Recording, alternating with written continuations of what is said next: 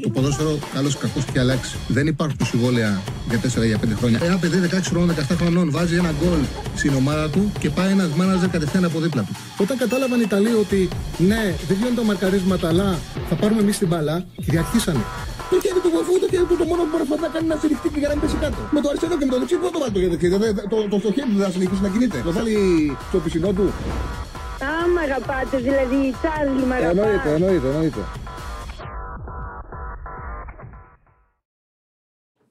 Καλησπέρα, καλή εβδομάδα να έχουμε.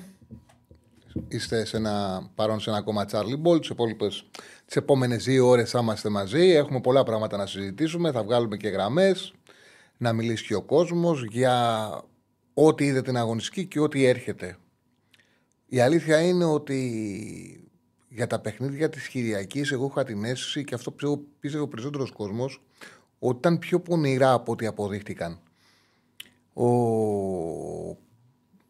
Ο Παναθηναϊκός ήταν γεμάτος απουσίες και προβλήματα και ένα 120 λεπτά και διαδικασία πέναλτι εντός έδρας παιχνίδι με τον Αστέρα Τρίπολης. Βρήκε τον τρόπο, το πήρε στο 2-0. Η ΑΕΚ έπαιζε με τον Ατρόμητο. Ο Ατρόμητος 13 συνεχόμενα παιχνίδια ήταν αίτητος. Είχε για αυτή τα προβλήματά της, είχε να αντιμετωπίσει μια ομάδα που ήθελε να της κάνει ζημιά με βάση όσα είχαν συμβεί πέρσι και που ήταν σε πάρα πολύ καλή κατάσταση. Την κέρδισε για πλάκα 5-0. Νομίζω ότι για την ΑΕΚ ήταν πολύ σημαντική για 2 λόγους κατά την άποψή μου η χτεσινή νίκη και επειδή ξεμπούκωσε ο Πόνσε που πέτυχε 3 γκολ. Είναι σημαντικό να κερδίζεις παίκτες αυτή την εποχή. Είναι πολύ σημαντικό να κερδίσεις ποδοσφαιριστές που μπορούν να σου δώσουν πράγματα στην σεζόν και χτες με το hat-trick του Πόνσε κέρδισε ένα ποδοσφαιριστή η ΑΕΚ, ήταν πολύ σημαντικό. Και φυσικά από την πολύ καλή μέρα που είχε ο Γκατσίνοβιτς, έκανε ένα πάρα πολύ καλό παιχνίδι. Και ο πήλιος αριστερά, αλλά χωρίς, ξέρετε, και πάντα για τα back, για να έχω μια ολοκληρωμένη άποψη, θέλω να τους δώσω παιχνίδια που πιέζονται κιόλας. Ο πήλιος είχε ένα εύκολο παιχνίδι, δεν δέχτηκε πίεση. Παρότι το ξαναλέω, το έχω πει πολλές φορές, συνήθως ο Ατρόμητος από τα δεξιά της επίθεσης παίρνει πράγματα. Όμως το χτεσινό παιχνίδι δεν ξέρω ότι ήταν καλά η ομάδα του Ήλιτς, έφαγε ένα γκολ νωρίς, δεν το πολέμησε, δεν το πάλεψε, έχασε εύκολα με 5-0. Ο Ολυμπιακός παίζοντας με μια εντεκάδα η οποία είχε χαρακτηριστικά τα οποία έμοιαζαν με αυτά της Λεωφόρου.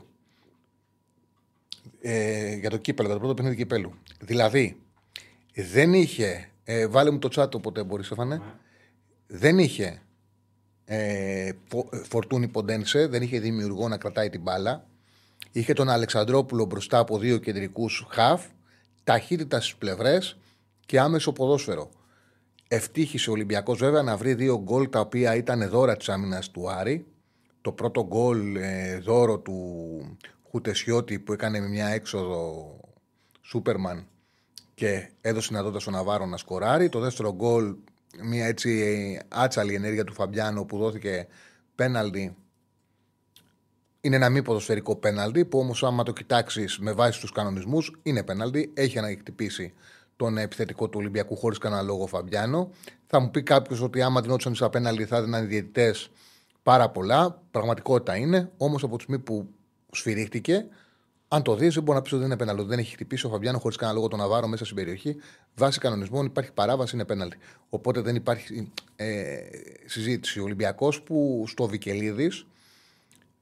Βικελίδης είδαμε και σιγά σιγά να δείξουμε και κάρτες.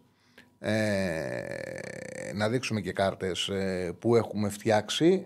Αξιοποίησε το γρήγορο παιχνίδι του Νέλσον και την προβληματική αριστερή πλευρά άμυνας του Άρη. Δηλαδή έκαναν πολύ καλό παιχνίδι και ο Ροντινέι και ο Νέλσον Μαρτίνς. Το πρώτο καλό παιχνίδι του Νέλσον Μαρτίνς στην Ελλάδα έδειξε ότι μπορεί να βοηθήσει τον Ολυμπιακό. Λοιπόν, ο Μαρτίν είχε, να δούμε και τα νούμερα. Ο Μαρτίν είχε 4 τελικές, είχε 51 απλές επαφές μπάλες. Οι 3 ήταν στην αντίπαλη περιοχή. 2 φορές που πήγε σε τρίπλα πέρασε τον αντίπαλο παίχτη. 32 στις 34 πάσες. 2 στα 3 τάκλιν. 1 κλέψιμο σε 65 λεπτά συμμετοχής περίπου. 6-10 κερδισμένες μονομαχίες. Καλό παιχνίδι ο Νέλσον Μαρτίν. Το πρώτο που έδειξε ότι είναι σε θέση να προσφέρει στον Ολυμπιακό. Από την άλλη πλευρά, βέβαια, ο καλύτερος παίκτης του γηπέδου ήταν ο Ροντινέι, ο οποίος κυριάρχησε στην απέναντι πλευρά. Έδειξε ότι στον Παναγίδη ότι θέλει να φάει πολλά ψωμιά ακόμα. Τον πέρναγε με πολύ μεγάλη ευκολία. Νέλσον Μαρτίνς. Τον πέρναγε με πολύ μεγάλη ευκολία.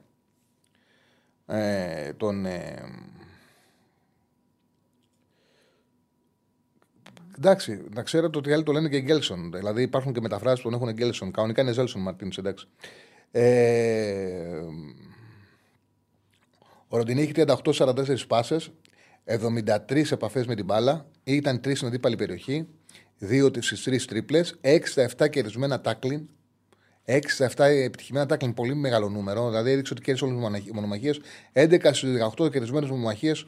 Ο Ροντινέι ήταν ο παίκτης που κάνει τη διαφορά. Γενικά ο Ολυμπιακός μπλόκαρε τον Άρη.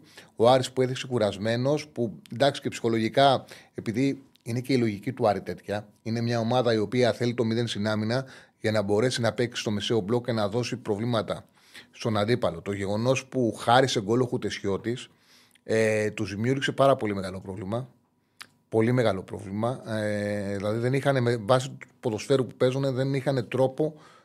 Δεν είχαν τι να υποστηρίξουν, δεν είχαν σκορ να υποστηρίξουν. Ήταν δύσκολο να πάρουν την μπάλα και να δημιουργήσουν. Ήταν και κουρασμένοι. Είχαν το μυαλό στην Τετάρτη. Το έκανε το μάτσο εύκολο Ολυμπιακός. Ο Ολυμπιακός που δεν δέχτηκε τελική στον στόχο από τον Άρη. Έκανε ένα παιχνίδι που πραγματικά τον περιόρισε. Δείξε και τα συνολικά στατιστικά του παιχνιδιού. Όπου φαίνεται κιόλας στο πολύ μικρό νούμερο απειλής που είχε ο Άρης στο συγκεκριμένο παιχνίδι. Ήταν μια καθαρή νίκη και βάσει εξ γκολ μια πεντακάθαρη νίκη του Ολυμπιακού. Στο Περιστέρι το μάτς ήταν σαν να μην παίχτηκε. Δεν είχε κανένα πρόβλημα η ΑΕΚ να κερδίσει τον Ατρόμητο. Σκόραρε στην πρώτη φάση μια πάσα του Πίλιου. Μπήκε βαθιά στην περιοχή ο Πόνσε. Έκανε μια πάρα πολύ καλή εκτέλεση με τη μία στο σεντερφόρ και σκόραρε. Γενικά είχε εμφάνιση καλού φορ ο Πόνσε χτες, πέτυχε hat-trick, goal for, όλα, και είναι ένας παίκτης όπου ακόμα και στη καλή του μέρα είχε, δηλαδή ο Πόνσε χτες, μια πολύ καλή μέρα γεμάτη, δείχνει ότι τα χαρακτηριστικά του είναι καθαρός φορ περιοχής. Είχε μόνο 4-8 πάσες, 8 πάσες, είχε λίγες επαφές με την μπάλα 19, 5 στην αντίπαλη περιοχή, 3-5 κερδισμένες νομαχίες, 3 κερδισμένα φάουλ. Πέτυχε 3 γκολ, άνοιξε λογαριασμό, είναι πάρα πολύ σημαντικό. Έχει πολύ καλό παιχνίδι και ο Γκατσίνοβιτς για την ΑΕΚ. Κάτσε να δω λίγο. Είχε και ο Γκατσίνοβιτς πολύ καλό παιχνίδι. Τι έκανα τώρα? Πήγα να δω τα νούμερα μου του και έκλεισα το site. Λοιπόν, θα τα βρω μετά, γιατί δεν τα έχω κάνει σε κάρτα. Αλλά ήταν πολύ καλός εκτός ο Γκατσίνοβιτς και είναι δύο παίκτες που έχουν πολλά περισσότερα να δώσουν από ό,τι έχουν δώσει. Ειδικά ο Γκατσίνοβιτς, το είχε δείξει και πέρσι, ήταν παίκτης που κάνει τη διαφορά στο πρωτάθλημα και δεν έχει κάνει φέτος ανάλογη διαφορά. Νομίζω ότι σκόραρε με τον Άρη, χτες ήταν λιμένος και έκανε ένα παιχνίδι υψηλής ποιότητας. Χτες ο Γκατσίνοβιτς, σε ένα μάτς βέβαια που στην ΑΕΚ Γέλαγαν και τα κόρια της, έκανε πραγματικά ό,τι ήθελε στον αγωνιστικό χώρο. Λοιπόν, ο Γκατσίνοβιτς χτες, να δω και τα νούμερα του, να σας το μεταφέρω, σε 73 λεπτά είχε μία assist, είχε 23-30 πάσες, δημιούργησε 5 ευκαιρίες, είχε 46 επαφές με την μπάλα, 4 στην αντίπαλη περιοχή, 4-5 τρίπλες. Το είχα στο μυαλό μου από την εικόνα του αγώνα και τώρα βλέπω τα νούμερα του Γκατσίνοβιτς. Λοιπόν, τι άλλα? Είχε 2 κοψίματα στα χαμηλά μέτρα. Έδωσε 11 μονομαχίες, κέρδισε τις 7, έχασε τις 4. Πήρε 2 μονομαχίες στον αέρα, 5-9 στο έδαφος. Έδωσε ένα φάουλ, δέχτηκε ένα φάουλ. Πολύ καλό παιχνίδι από τον Γκατσίνοβιτς, γεμάτο στατιστικά. Πάμε στον ΠΑΟΚ. Έχει πλάκα που κάποιοι διαμαρτύρονται για διαιτησία. Σε ένα παιχνίδι που ήταν σαν να παίζανε μικροί μεγάλοι. Δηλαδή δεν υπήρχε καμία ανταγωνιστικότητα του ΠΑΟΚ από τον Βόλο. Δεν μπορούσαν να αντιμετωπίσουν την ταχύτητα και την ποιότητα που έχουν οι παίκτες του Λουτσέσκου, τον τρόπο παιχνιδιού. Πρέπει να ξέρετε ότι την προηγούμενη εβδομάδα για ένα γκολ που δεν μέτρησε στο Ηράκλειο. Στο Ηράκλειο δεν ήταν, νομίζω ήταν στο Ηράκλειο. Στον ΠΑΟΚ βγάλανε και ανακοίνωση ότι τους είχε κλαπεί το πρωτάθλημα. Το ίδιο γκολ ακυρώθηκε εις βάρος του Βόλου, το δέχτηκε η δική της ομάδα. Δεν βγάλανε καμία ανακοίνωση. Αυτό το γκολ ακυρώθηκε. Το γκολ είχε μετρήσει ένα γκολ. Ποιο γκολ μέτρησε την προηγούμενη εβδομάδα, ας μου το γράψει κάποιος. Μέτρησε ένα γκολ την προηγούμενη εβδομάδα και έβγαλε και ανακοίνωση ο ΠΑΟΚ. Το οποίο ήταν διαφορετικό, ήταν πιο έξω από το δοκάρι ο παίχτης. Δεν ήταν ίδιο, δηλαδή ήταν μπροστά, αλλά ήταν πιο έξω από το δοκάρι. Τέλος πάντων, συνήθως, επειδή γίνεται πολλή συζήτηση, συνήθως τα γκολ ακυρώνονται. Όταν ο ποδοσφαιριστής είναι λίγο πιο μπροστά από την μπάλα, είναι στη θέση offside και η μπάλα πηγαίνει από εκεί που βουτάει ο τερματοφύλακας, όφι Ατρόμητος, καλά είπα. Όφι Ατρόμητος, καλά είπα. Ήταν όφι Ατρόμητος το γκολ. Το γκολ εκείνο μέτρησε, αλλά ο ποδοσφαιριστής ήταν λίγο πιο πλάι. Ήταν λίγο πιο πλάι. Ήταν έξω από εκεί που επηρεάζει το τερματοφύλακα και αυτό το λόγο μέτρησε. Όλες τις φορές, επειδή βλέπω όταν η μπάλα πηγαίνει εκεί που βουτάει ο τερματοφύλακας, το γκολ ακυρώνεται. Όπως ακυρώθηκε και το γκολ του Βόλου, σωστά ακυρώθηκε. Μπορεί να διαμαρτύρεται το Βόλος, αλλά αυτό το γκολ ακυρώνεται. Καλώς ή κακώς αυτό το γκολ ακυρώνεται. Πριν το βάρουν να μην το βλέπανε και να μην ακυρώνονταν πάντα. Ειδικά άμα δεν ήταν ξεκάθαρη φάση. Με το βάρ τους φωνάζει, είναι υποχρεωμένος. Είναι υποχρεωμένος ο βάρ να φωνάξει ο διαιτητή, δεν του δείχνει τίποτα. Του δείχνει ότι είναι μπροστά ο παίκτης και του δείχνει και κοιτάει πού βουτάει ο τερματοφύλακας. Αν είναι ο αντίπαλος παίκτης ανάμεσα στην μπάλα και στον αντίπαλο, αν είναι η βουτιά του τερματοφύλακα, βλέπει τον παίκτη ανάμεσα στην μπάλα, βλέπει τον αντίπαλο παίκτη που νοσάει, το γκολ ακυρώνεται πάντα χωρίς καμία συζήτηση. Έχουμε φτιάξει, τα έκανα και στο κείμενό μου στο site μας, μπεταράδες, τα έχω φτιάξει και εδώ αναλυτικά, να δούμε πραγματικά τα εντυπωσιακά νούμερα του ΠΑΟΚ. Γιατί πραγματικά, γιατί εντάξει, τους στεναχώρησα τώρα με αυτό που είπα τους φίλους του ΠΑΟΚ.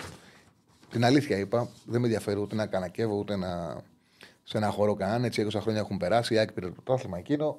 Στον ΠΑΟΚ διαμαρτύρονται ότι έπρεπε να ακυρωθεί το γκολ. Δύσκολη φάση ήταν, αλλά επειδή βλέπω στον ίδιο ποδόσφαιρο, αυτό το γκολ ακυρώνεται. Λοιπόν.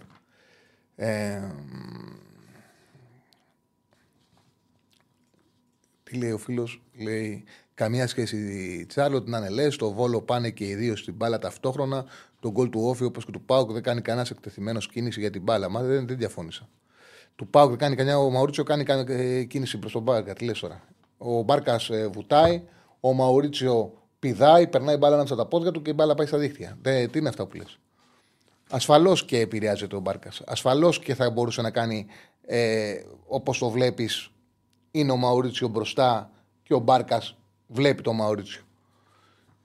Λοιπόν, πάμε να δείξουμε τα νούμερα του ΠΑΟΚ στο πρωτάθλημα. Ο ΠΑΟΚ έχει 53-14 τέρματα στο πρωτάθλημα. Δηλαδή, σκοράρει το παιχνίδι 2,79 γκολ και δέχεται 0,73. Μετά την ήττα στη Φιλαδέλφια, ο ΠΑΟΚ έχει 14-1 τέρματα σε όλες τις διοργανώσεις, 14-1-1 ρεκόρ σε όλες τις διοργανώσεις, ένα εντυπωσιακό ρεκόρ. Ο ΠΑΟΚ 53-12 είναι τα τέρματα, σκοράρει δηλαδή κατά μέσο όρο 3,31 τέρματα το παιχνίδι. Είναι εντυπωσιακά τα νούμερα του ΠΑΟΚ. Να θυμίσω ότι είμαστε μαζί με τον Στέφανο Συναδεινό, πριν δείξει ο Στέφανος τις κάρτες, μαζί με την P365. Επίσης κάντε μας like και κάντε και εγγραφή στο κανάλι μας. Όλα αυτά τα έχουμε ανάγκη. Μεγάλωσε μου λίγο το chat. Και σιγά σιγά Στέφανε να δείξουμε και τις κάρτες για τον ΠΑΟΚ. Ναι, μια χαρά. Τέλεια. Πιο όχι όπως το κάνεις πριν. Μια χαρά. Τέλεια. Λοιπόν, πάμε να δείξουμε τα νούμερα για τον ΠΑΟΚ. Δείχνω τα νούμερα όπου ουσιαστικά θέλω να δείξω την απίστευτη αποτελεσματικότητα που έχουν όλοι οι παίκτες του ΠΑΟΚ. Δηλαδή, όλη η περιφερειακή επιθετική του ΠΑΟΚ. Έγινε μια μεταγραφή ο Σαμάτα στην κορφή της επίθεσης που δεν βγήκε. Δεν βγήκε η μεταγραφή του Σαμάτα. Παρόλα αυτά, επειδή παίρνει από τόσους παίκτες γκόλ και assist, από τόσους πολλούς παίκτες, Δεν έχει φανεί στο παιχνίδι του. Και ο ΠΑΟΚ σκοράρει πιο εύκολα από όλους. Ο Ντεσπότοφ, λοιπόν, ξεκινάμε με τη σειρά, με τους παίκτες, με τη σειρά που έχουν μεγαλύτερη συχνότητα σε γκολ και ασίστ. Ξεκινάμε με τον Τζίμα, ο οποίος, ο νεαρός, βέβαια, επειδή έχει παίξει λίγα λεπτά και έχει παίξει βανταδόρικα λεπτά, δηλαδή απέναντι στις εύκολες ομάδες, σε 287 λεπτά έχει πετύχει 3 γκολ και 1 ασίστ. Ο Τζίμας κοράρει ή δίνει ασίστ κάθε 71 και 75 λεπτά. Παιδιά, είναι τρομερό αυτό που συμβαίνει. Είναι απίστευτα τα νούμερα που έχει ο ΠΑΟΚ αποτελεσματικότητας. Είναι απίστευτα τα νούμερα του. Ακολουθεί ο Ντεσπότοφ, που στην πραγματικότητα αυτός είναι ο ποδοσφαιριστής που έχει βγει πιο πολύ μπροστά από όλους, που είναι νούμερο ένα σε αποτελεσματικότητα. Αυτός είναι ο Ντεσπότοφ, γιατί του Τζίμα το 71 και 75 είναι εντυπωσιακό, αλλά είναι ένα νούμερο μικρό. Έχει παίξει κυρίως σαν αλλαγή, λίγα λεπτά, έχει πετύχει 3 γκολ και 1 ασίστ και έχει ένα γκολ στατιστικά κάθε 71 και 75 λεπτά. Είναι μικρό το δείγμα. Κανονικά, επειδή στα στατιστικά όταν πας ανά 90 λεπτό ή πας να βρεις ανά λεπτό, πρέπει να υπάρχει και ένα μίνιμουμ χρόνου, ώστε να μην επηρεάζεται. Με μίνιμουμ χρόνου, λοιπόν, ο Ντεσπότοφ είναι ο πρώτος, ο οποίος πιο εύκολα δίνει γκολ ή ασίστ. Ο Ντεσπότοφ, λοιπόν, σε 24 παιχνίδια στον ΠΑΟΚ έχει σκοράρει 9 γκολ και έχει δώσει 10 ασίστ, όλα αυτά σε 1383 λεπτά. Οπότε δίνει είτε ένα γκολ είτε μία ασίστ κάθε 72 και 78 λεπτά. Είναι εντυπωσιακό το νούμερο του Ντεσπότοφ. Θα μιλήσουμε, παιδιά, και για τον Μαξιμόβιτς και για όλα. Λοιπόν, Ζίβκοβιτς. Ακολουθεί ο Ζίβκοβιτς, ο οποίος σε 27 παιχνίδια έχει σκοράρει 12 γκολ και έχει δώσει 5 ασίστ στην ομάδα. 1819 λεπτά συνολικά. Ο Ζίβκοβιτς δίνει στον ΠΑΟΚ γκολ ή ασίστ κάθε 107 λεπτά. Για να δείτε την διαφορά του ΠΑΟΚ σε σχέση με την περσινή ομάδα, ο Ζίβκοβιτς πέρσι έδινε γκόλ ή ασίστ κάθε 244 λεπτά. Για να καταλάβετε πόσο μεγάλη είναι η διαφορά σε αποτελεσματικότητα. Αυτό συμβαίνει και σε άλλους παίκτες του ΠΑΟΚ, το δείτε συνέχεια. Αλλά λέμε τώρα για τον Ζίβκοβιτς, που είναι ο ηγέτης της ομάδας. Πάμε στο Μούργκ, που αυτός έχει σπάσει στα κοντέρ σε σχέση με το τι έκανε τα προηγούμενα χρόνια. Ο Μούργκ, ο οποίος πέρσι είχε αγωνιστεί 25 λεπτά στο πρωτάθλημα, 25 λεπτά στο κύπελο, 50 λεπτά. Φέτος έχει 27 παιχνίδια ήδη, 1458 λεπτά, 9 γκολ, 3 ασίστ. Δίνει ο Μούργκ γκολ ή ασίστ κάθε 121,5 λεπτά. Για σκεφτείτε που είχαμε κάνει το νούμερο του Μπερνάρ και ήταν 297 και τώρα μεγάλωσε κι άλλο, πρέπει να έχει περάσει τα 300. Τι νούμερα είναι αυτά τα οποία δείχνει ο ΠΑΟΚ. Τι νούμερα είναι αυτά. Λοιπόν, πέρσι όπως είπα έχει αγωνιστεί 50 λεπτά. Πρόπερσι ο Μούργκ έδινε γκολ ή ασίστ κάθε 259 λεπτά. Είναι τρομερή η βελτίωση στα νούμερα και δείχνει το πώς ρολάρει όλη η ομάδα. Ο Κωνσταντέλιας ακολουθεί. Τη φετινή σεζόν ο Κωνσταντέλιας σε 1978 λεπτά έχει 8 γκολ 6 ασίστ. Δείτε πρόοδο. Προσφέρει γκολ ή ασίστ ο Κωνσταντέλιας κάθε 141 και 2 λεπτά. Πέρσι έδινε γκολ ή ασίστ κάθε 298 λεπτά. Κοιτάξτε πρόοδος σε όλους τους παίκτες. Ο Τόμας είναι στην πραγματικότητα ο καλός ο φορ του ΠΑΟΚ. Έχει παίξει 1643 λεπτά, μετράει 8 γκολ 5 ασίστ, δίνει γκολ ή ασίστ κάθε 149 λεπτά και είναι σημαντικός σε μεγάλες βραδιές του ΠΑΟΚ. Έκανε τεράστιο παιχνίδι με τον Ολυμπιακό, ήταν πολύ καλός ηλιοφόρο. Όταν μπήκε στην αλλαγή στην Φραγκφούρτη, ήταν αυτός που έδωσε την όθηση και έγινε το παιχνίδι 1-2. Το λέω συχνά, ο Τόμας είναι πολύ καλός φορ για τα ντέρμπι. Είναι πολύ καλός φορ όταν πρέπει να κινείται, ξεκινάει την επίθεση του εκτός περιοχής. Δεν είναι φορ για να ανοίξει άμυνα και γι' αυτό το λόγο ότι ουσιαστικά την έλλειψη φορ, το γεγονός ότι δεν έχει κάνει... Το γεγονός ότι δεν κέρδισε στα 2 παιχνίδια ο ΠΑΟΚ τον Άρη οφείλεται στην έλλειψη φόρ, γιατί ο Άρης είναι η καλύτερη ομάδα στην Ελλάδα να σε παίξει άμυνα σε χαμηλά μέτρα και να υποστηρίξει το 0. Σε αυτά τα 2 παιχνίδια η έλλειψη φόρ του ΠΑΟΚ φάνηκε. Δεν φάνηκε στα υπόλοιπα μάτσα. Πάμε στο Τάισον, Ο Τάισον είναι ο πρώτος, καταρχάς είναι ο πρώτος σε ασίστ στο πρωτάθλημα. Έχει 7 ασίστ. Είναι πρώτος. Έχει δώσει συνολικά 9 σε όλες τις οργανώσεις για τον ΠΑΟΚ. Έχει βάλει 4 γκολ σε 1996 αγωνιστικά λεπτά. Προσφέρει γκολ ή ασίστ κάθε 153,5 λεπτά. Και κατά την άποψή μου είναι ο άνθρωπος που έχει μεταμορφώσει τον ΠΑΟΚ. Τον έχει κάνει πολύ γρήγορο και έχει αναγκάσει τον Λουτσέσκου να πει: αφήνω το άλογο να τρέξει. Δεν. Έχει βάλει νερό στο κρασί του, έχει φέρει λίγο πίσω το παιχνίδι του με τις πολλές πάσες και την προσπάθεια να ανοίγει την άμυνα και έχει πάει ο Λουτσέσκου σε ένα ποδόσφαιρο που αφήνει το ρυθμό και αφήνει τους παίκτες να παίξουν πιο γρήγορα και μετά που κλέψουν να βγάζει επιθέσεις και συνεργασίες στο ΠΑΟΚ. Πάμε στον Σαμάτα που ακολουθεί, ο φορ που πήρε ο ΠΑΟΚ, παρότι τα νούμερα του δεν είναι καλά για σεντερφόρ, ομάδας που κάνει πρωταθλητισμό. Έχει, τώρα μιλάμε για 3 γκολ και 2 ασίστ σε όλες τις οργανώσεις σε μια ομάδα που σκοράρει 3 γκολ μες όρο. Πολύ κακά νούμερα του φόρου. Πολύ άδεια νούμερα, αλλά δεν είναι, για όλους τους λόγους που είπαμε παραπάνω δεν έχει υπηρεσία ο ΠΑΟΚ. Και δείχνει κιόλας ότι αν έχεις καλή ομάδα δεν είναι υποχρεωτικό να σου παίρνεις τα γκολ από το center force. Ο Σαμάτα λοιπόν σκοράρει, δίνει ασίστ κάθε 236 λεπτά. Έχει 3 γκολ και 2 ασίστ. Και νομίζω και το νούμερο του Σντόεφ, ο οποίος είναι παίκτης που δεν έχει δώσει τελική πάσα, όμως έχει προσφέρει 6 γκολ. Σκοράρει κάθε 285 λεπτά. Δείχνει και το πώς αξιοποιήσει η τελική εκτέλεση ο Λουτσέσκου τον Οσντόεφ. Δεν περιμένει από αυτόν τελική δημιουργία. Η τελική δημιουργία γίνεται είτε από ανέβασμα των Μπακ, Σάσερ και Μπάμπα, είτε από συνεργασία των 4 παικτών που παίζουν ψηλά. Και από τον Οσντόεφ περιμένει την κάθε κίνηση και την εκτέλεση. Όπως τον Μεϊτέ περιμένει την καλή πάσα και την καλή οργάνωση. Αυτά είναι τα νούμερα για τον ΠΑΟΚ που νομίζω ότι έχουν πάρα πολύ μεγάλο ενδιαφέρον. Λοιπόν, να δούμε. Πριν πάω στον Μαξιμόβιτς, να δούμε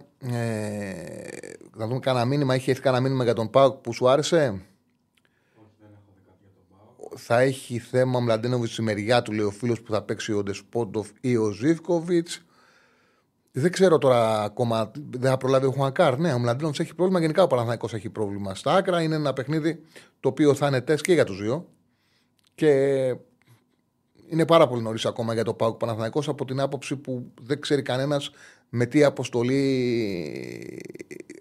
αποστολή θα πάει ο Παναθηναϊκός το Σαββατοκύριακο. Θα ανέβει στη Θεσσαλονίκη σε ένα πολύ σημαντικό παιχνίδι με τον ΠΑΟΚ. Είμαστε πολύ μακριά ακόμα. Δηλαδή, για παράδειγμα, θα περιμένει ο Τερίμ να δει τον Μπακασέτα, δεν αποκλείεται να χρησιμοποιήσει. Είναι πιθανό την Τετάρτη να δούμε να παίζει ο Πολωνός ονοματοφύλακας. Είναι πιθανό να πάρει χρόνο ο Γκο. Είναι πιθανό να πάρει χρόνο ο Ακαϊντίν την Τετάρτη με τον Ατρόμητο. Οπότε, αν πάει καλά ο Ντραγκόφσκι, δεν αποκλείεται να τον έχει στο μυαλό του. Λέω τώρα εγώ. Ή το Βίκτορ Γκο ή ο Ακαϊντίν. Δεν ξέρουμε ακόμα. Είναι πολύ νωρίς. Αν είναι σε καλή κατάσταση ο Μπακασέτας που ο ίδιος διαβεβαίωσε ότι είναι και να υπολογίζεται για το παιχνίδι με τον ΠΑΟΚ, μπορεί να παίξει ο Μπακασέτας. Είναι πολύ νωρίς ακόμα. Είναι πολύ μακρινό είναι πολύ μακρινή η Δευτέρα για αυτό το παιχνίδι. Ειδικά πώς είναι τα πράγματα στο Παναθηναϊκό. Λοιπόν, όπως γνωρίζετε, ο Παναθηναϊκός έκανε μια μεταγραφή που οι φίλοι της εκπομπής ξέρουν την άποψή μου και για τον παίκτη, την οποία την είχα πει από τον Αύγουστο, από όταν γραφόταν για τον ΠΑΟΚ και λεγόταν για τον ΠΑΟΚ. Πάρα πολλές φορές, σε πάρα πολλές εκπομπές, είχα πει ότι μιλάμε για έναν παίκτη ο οποίος είναι πολυτέλεια για το ελληνικό ποδόσφαιρο. Θεωρούσα πολύ δύσκολο. Έλεγα μακάρι να έρθει στην Ελλάδα για οποιαδήποτε ομάδα, γιατί είναι ένας παίκτης που πραγματικά έχει ηγετικά χαρακτηριστικά και μπορεί να κάνει τη διαφορά. Δεν τα λέω τώρα, δηλαδή τα λέω πολύ καιρό. Τον Μαξιμόβιτς, το είπα και την Παρασκευή, τον χτύπησε, τον ήθελε ο ΠΑΟΚ από τον περασμένο καλοκαίρι. Πίστευαν ότι είναι κοντά για να τον πάρουν το επόμενο καλοκαίρι, όμως δεν φαίνεται ότι δεν είχαν σκοπό να κινηθούν στα νούμερα που κινήθηκε ο Παναθηναϊκός. Προσπάθησε να κάνει μια προσπάθεια στα τέλη της παραδοσιακής εβδομάδας ο Ολυμπιακός, αλλά ούτε ο Ολυμπιακός έφτασε στα 2 εκατομμύρια ευρώ που έδωσε ο Αλαφούζος.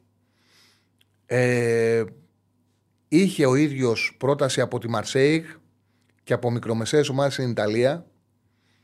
Για τη Μαρσέη γράφτηκε πολύ, αλλά όπως είχαμε καταλάβει στην Ελλάδα, ασχολούμενοι με το ρεπορτάζ που ξεκίνησε για τον ΠΑΟΚ, ο Μαξιμόβιτς ήθελε να έρθει πιο κοντά στο Βελιγράδι. Αυτό μάθανε στον Παναθηναϊκό. Το μάθανε από το ενδιαφέρον που έχει ξεκινήσει για τον ΠΑΟΚ, σε συνέχεια από τις σχέσεις που έχει και με τους Σέρβους ποδοσφαιριστές του Παναθηναϊκού. Και έγινε αυτή η πρόταση και ήρθε ένας παίκτης ο οποίος είναι το επίπεδο του πάρα πολύ ψηλό για το ελληνικό ποδόσφαιρο. Μεγάλη πάστα. Ο Μαξιμόβιτς καταρχάς ήταν μεγάλο ταλέντο. Ο Μαξιμόβιτς, πρέπει για όσους δεν γνωρίζουν, με την Εθνική Σερβίας ήταν πρωταθλητής Ευρώπης το 2013 σε διοργάνωση Άντερ 19. Είχαν κερδίσει τότε τους Γάλλους 1-0 στο τελικό και 2 χρόνια αργότερα ήταν τόσο μεγάλη καλή πάσα η φουρνιά εκείνη των Σέρβων που πήρανε και το παγκόσμιο το 2015, κέρδισαν τους Βραζιλιάνους 2-1. Μάλιστα, το νικητήριο γκολ που έκανε τους Σέρβους παγκόσμιους πρωταθλητές το έβαλε στην παράταση ο Μαξίμοβιτς. Ο Μαξίμοβιτς το 14-15 ήταν στην Αστάνα και εκεί πήρε 2 πρωταθλήματα και ένα κύπελο και μετά πήγε στη Βαλένθια. Έπαιξε 1 χρόνο στη Βαλένθια και από εκεί και πέρα πήγε στη Χετάφε και έχει κάνει μια απίστευτη πορεία, μια απίστευτη διαδρομή. Ο παίκτης με 48 συμμετοχές στην Εθνική Σερβίας. Και πρέπει να γνωρίζετε ότι το κύριο του χαρακτηριστικό είναι η απίστευτη ικανότητά του στα κλεψίματα. Αυτή τη στιγμή στο πρωτάθλημα της Ισπανίας, σε απόλυτο αριθμό στα κλεψίματα, είναι δεύτερος. Δεύτερος σε κλεψίματα στη Λα Λίγκα. Με καλό ύψος, καλό κορμί, καλός στο ψηλό παιχνίδι, καλός και στο έδαφος, στις μονομαχίες. Με μέσο όρο αναπαιχνίδι είναι 4ος με 1,6. Πέρσι, όχι ψέματα, τη σεζόν 21-22, δηλαδή όχι πέρσι, πρόπερσι, σε απόλυτο νούμερο κλεψιμάτων στη Λα Λίγκα ήταν 1ος.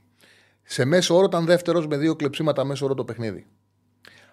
Αυτή τη στιγμή στην αξιολόγηση του Society Who Score, το οποίο αξιολογεί τους παίκτες από τα στατιστικά, και καταλαβαίνετε ότι έχουν μεγαλύτερο αβαντάζι μισοεπιθετική, ο Μαξίμοβιτς είναι 3ος η Χετάφε, σε μια ομάδα που είναι 10η στην Ισπανία, όπου άμα δείτε όλα του τα χρόνια είναι στους κορυφαίους 6 της Χετάφε, σταθερά, όπως και όλα του τα χρόνια είναι... θέλω να πω μόνο ότι ο Μαγιοράλ είναι 1ος που έχει βάλει 13 τέρματα και ένας Μπακουρίκο που έχει δώσει πολλά assist φέτος 6. Σου ανεβάζουν πολύ το μέσο όρο σου να βάλεις γκολ ή assist.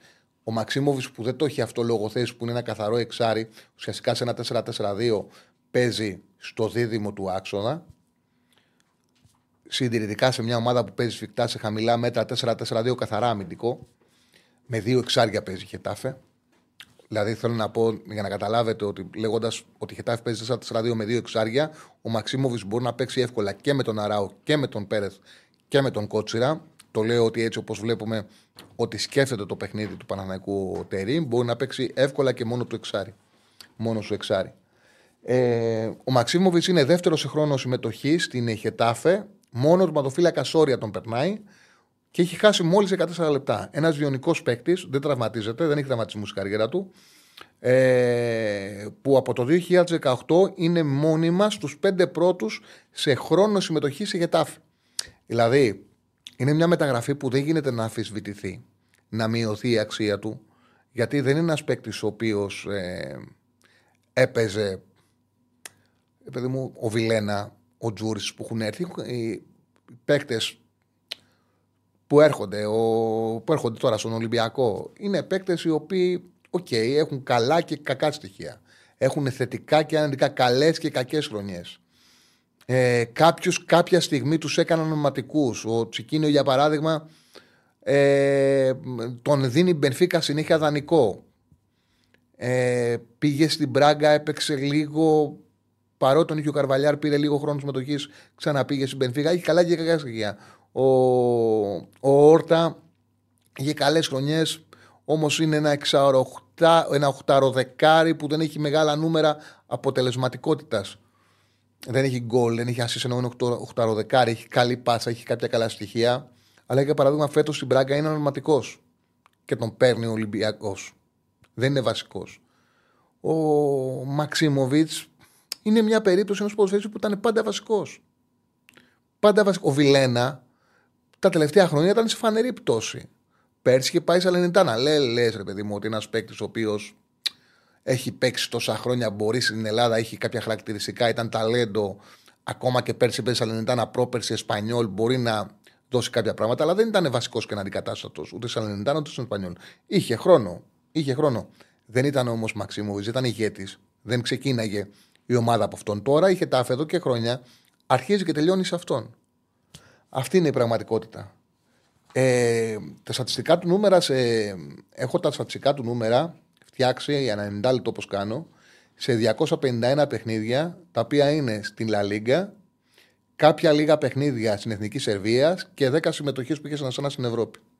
Όπου καταλαβαίνεις, βλέποντας τα νούμερα, ότι είναι ένα εξάρι που μεσοαμυντικά είναι εκπληκτικό. Έχει μέσο όρου καριέρας, δοκιμάζει 4,7 τάκλιν. Είναι τα 1,8 επιτυχημένα. Φέτος είναι ακόμα καλύτερα το ποσοστό του, 2,2 τα τάκλιν, 1,8 επιτυχημένα. Κλεψίματα 1,9 καριέρας, τα φετινά είναι 1,6, που πάλι τον έχουν στη δεύτερη θέση σε απόλυτο νούμερο στη Λα Λίγκα. Κερδίζει 0,4 φάουλ, παραχωρεί 0,7, τα ίδια είναι νούμερα, δεν παραχωρεί πολλά φάουλ. Σε 251 παιχνίδια, σε αυτά τα 251 παιχνίδια δεν έχει δεχτεί ούτε μια κόκκινη κάρτα, έχει 30 κίτρινες. Έχει 1,1 κόψιμο σε χαμηλά μέτρα, φέτος 1,8. 0,9 εκτελέσεις φέτος, 1,2 και 2 γκολ φέτος. Σκόραρε με κεφαλιά στην Οσασούνα, ισοφάρισε 2-2 με μια κεφαλιά το πλάι, τη γύρισε στην απέναντι γωνία. Μετά δέχτηκαν τον γκολ από μια σέντρα από το πλάι, πέρασε την παλαιό φύλακα. Έχει μόλις 0,8 χαμένες κατοχές στο 90 λεπτό, φέτος 0,6. 3,6 μάχες στον αέρα, κερδίζει τις μισές. Φέτος έχει καλύτερο νούμερο, 3,9 μάχες, κερδίζει 2,3 και δίνει 0,5 εκεί πάσες, όπου ουσιαστικά παίζει σε μια ομάδα η οποία είναι σε πάρα πολύ χαμηλά μέτρα. Αμήνεται σε πολύ ψηλό επίπεδο, που δέχεται pressing, που πρέπει να σκεφτείτε ότι στα περισσότερα παιχνίδια η Χετάφε έχει έναν ρόλο πιο συντηρητικό. Τώρα σε ομάδα που κάνει πρωταθλητισμό, θεωρώ ότι και αυτά τα νούμερα τα επιθετικά του μπορούν να ανέβουν ακόμα περισσότερο, γιατί το ξαναλέω, έχει πολλά ηγετικά χαρακτηριστικά. Τώρα όλοι ρωτάνε τι θα γίνει με τον Μαξιμόβιτς, αν θα έρθει τώρα ή αν θα έρθει το καλοκαίρι. Ο Παναθηναϊκός έκανε αυτό που έπρεπε να κάνει, πήρε την υπογραφή του για τα επόμενα 3 χρόνια. Θα κοστίσει 6 εκατομμύρια ευρώ, θα παίρνει ο Σέρβος 2 εκατομμύρια ευρώ το χρόνο. Πολύ καλή μεταγραφική κίνηση. Φέρνει ένα παίχτη ο οποίος στην επόμενη εβδομάδα θα γίνει 29 χρονών. Τέλη Ιανουαρίου έχει τα γενέθλιά του. Και θα τον έχει ο Παναθηναϊκός μέχρι τα 32 του χρόνια. Έκανε αυτό που έπρεπε να κάνει, δείξη του Παναθηναϊκού. Από εκεί και πέρα, η Χετάφε, το καλό για τον Παναθηναϊκό είναι ότι δεν κινδυνεύει και δεν είναι Δυτική Ευρώπη. Είναι στη 10η θέση. Είναι, αν θυμάμαι καλά, κάτσε να το τσεκάρω, στο +9 από την επικίνδυνη ζώνη, αλλά με πολλές ομάδες έχοντας βάλει από κάτω. Να το τσεκάρω. Είναι... Ναι, στο +9 από την επικίνδυνη ζώνη και από την 6η θέση είναι στο -9. Λογικά ούτε θα κινδυνεύσει, αυτή τη στιγμή ούτε κινδυνεύει, ούτε διεκδικεί ευρωπαϊκό εισιτήριο. Γιατί, θα σου πω κάτι έτσι, αλλά με Αλμερία ήταν όλα σωστά. Τι να σου πω κάτι έτσι, όλα ήταν σωστά.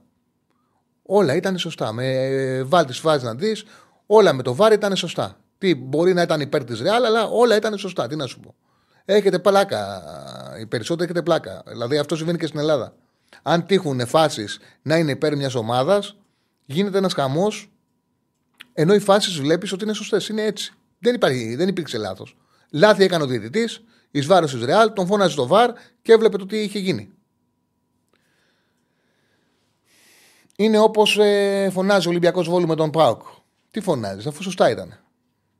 Τι φωνάζεις, που ο Μιχαηλίδης κλωτσάει την μπάλα και πέφτει ο άλλος μετά.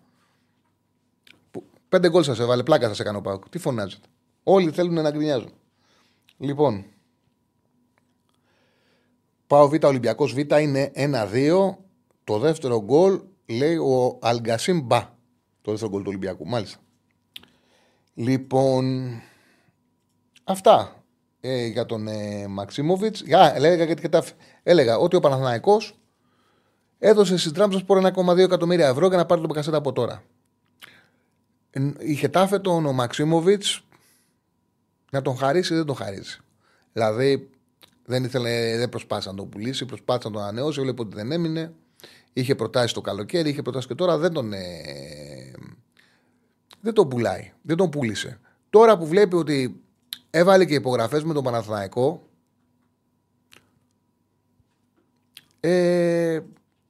σίγουρα θα πάνε συζήτηση.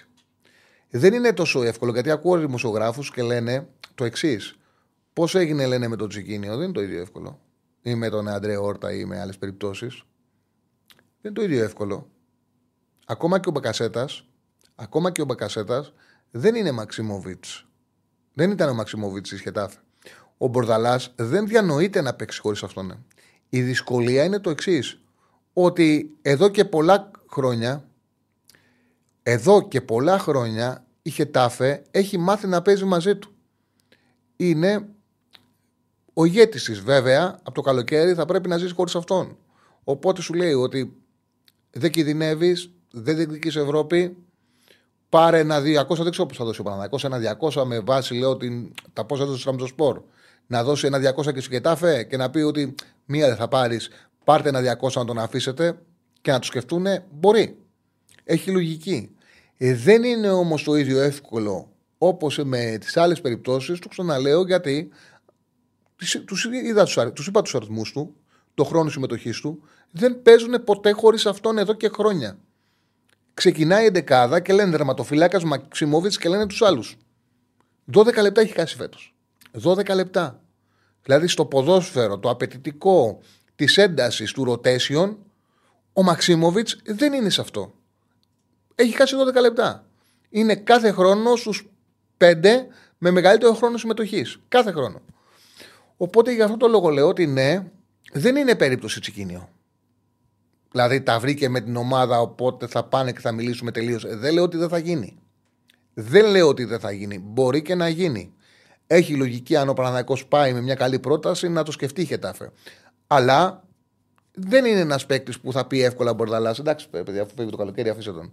Γιατί σου λέει ο Μπορδαλάς, αν δεν πάω καλά και κινδυνέψω, θα έχω πρόβλημα. Οπότε θα τραβήξω σκηνή. Αυτός είναι ο ηγέτης του. Θα δούμε. Θετικό ότι έκλεισε. Πολύ σημαντικό το ότι θα έρθει ένα σύστος παίκτης στην Ελλάδα. Μεγάλη πάστα, ηγέτης. Δεν μπορώ να πω με βεβαιότητα ότι θα έρθει από τώρα, χωρίς να σημαίνει ότι δεν έχει λογική να τα βρούμε. Λοιπόν.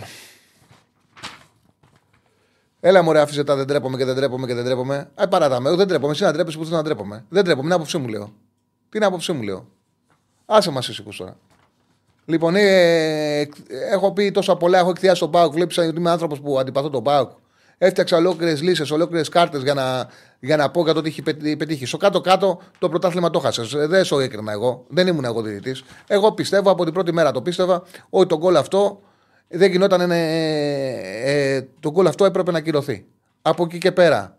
Με βαρ θα κυρωνότανε. Τότε δεν υπήρχε βαρ. Ήταν ό,τι έδινε ο διαιτητής. Δεν θα του λέγει κανένας τίποτα. Είτε το μέτραγε, είτε δεν το μέτραγε. Δεν θα του λέγει κανένας τίποτα. Έτσι όπως τα έκαναν τα πράγματα δύσκολα. Αυτή είναι η πραγματικότητα. Το χειρίστηκαν λάθος. Το είπανε και το πεγεγωμένοι στα παιδιά. Το πόσο αντιεπαγγελματικά λειτουργήσε σε αυτό το παιχνίδι ο βοηθός του. Σε κάθε περίπτωση πέρασαν τα χρόνια. Δεν τρέπομαι. Κάθε φορά, κάθε εκπομπή πρέπει να ντρέπομαι. Μια πρέπει να ντρέπομαι για τους παουξίδες, μια για τους Ολυμπιακούς, μια για τους Παναθηναϊκούς, μια για τους αεξίδες. Κάθε εκπομπή πρέπει να ντρέπομαι. Δεν πάω άλλο την άποψή μου. Την άποψή μου λέω. Αυτή είναι η άποψή μου. Εγώ αυτό που βλέπω είναι αυτό το γκολ ακυρώνεται. Αυτό το γκολ ακυρώνεται. Τι να κάνουμε τώρα. Με το βάρο αυτό το γκολ ακυρώνεται. Τώρα από εκεί και πέρα. Τι να σας πω. 1-3 Ολυμπιακός, μάλιστα. 1-3 ο Ολυμπιακός Β, το Παναθηναϊκό Β. Λοιπόν, πάω και εναντίον άλλων, λέει ο φίλος. Ναι. Λοιπόν, 2-10-22-05-4-4-4 το τηλεφωνικό μας κέντρο. Καλύτερα βγαίνετε στον αέρα. Έχουμε πολλά πράγματα για συζήτηση, για ωραία κουβέντα. εντάξει, δεν πιστεύω να κάτσουμε να συζητήσουμε τη φάση του Μαρούτσου, δεν έχει νόημα. Έτσι, εγώ σε αυτή έμεινε στην ιστορία. Και να πω και κάτι.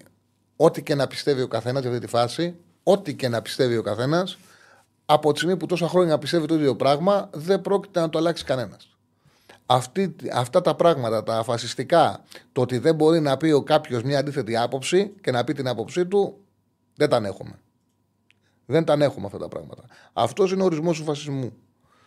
Λοιπόν, 2-10-22-05-444, το τηλεφωνικό μας κέντρο, όποιος θέλει να καλέσει να βγει στον αέρα. Φίλες Στέφανε, έχουμε γραμμή? Όχι. Ωραία, με ενημερώνεις όταν έχουμε γραμμή. Μέχρι να βγει ο πρώτος, θα διαβάσω το chat.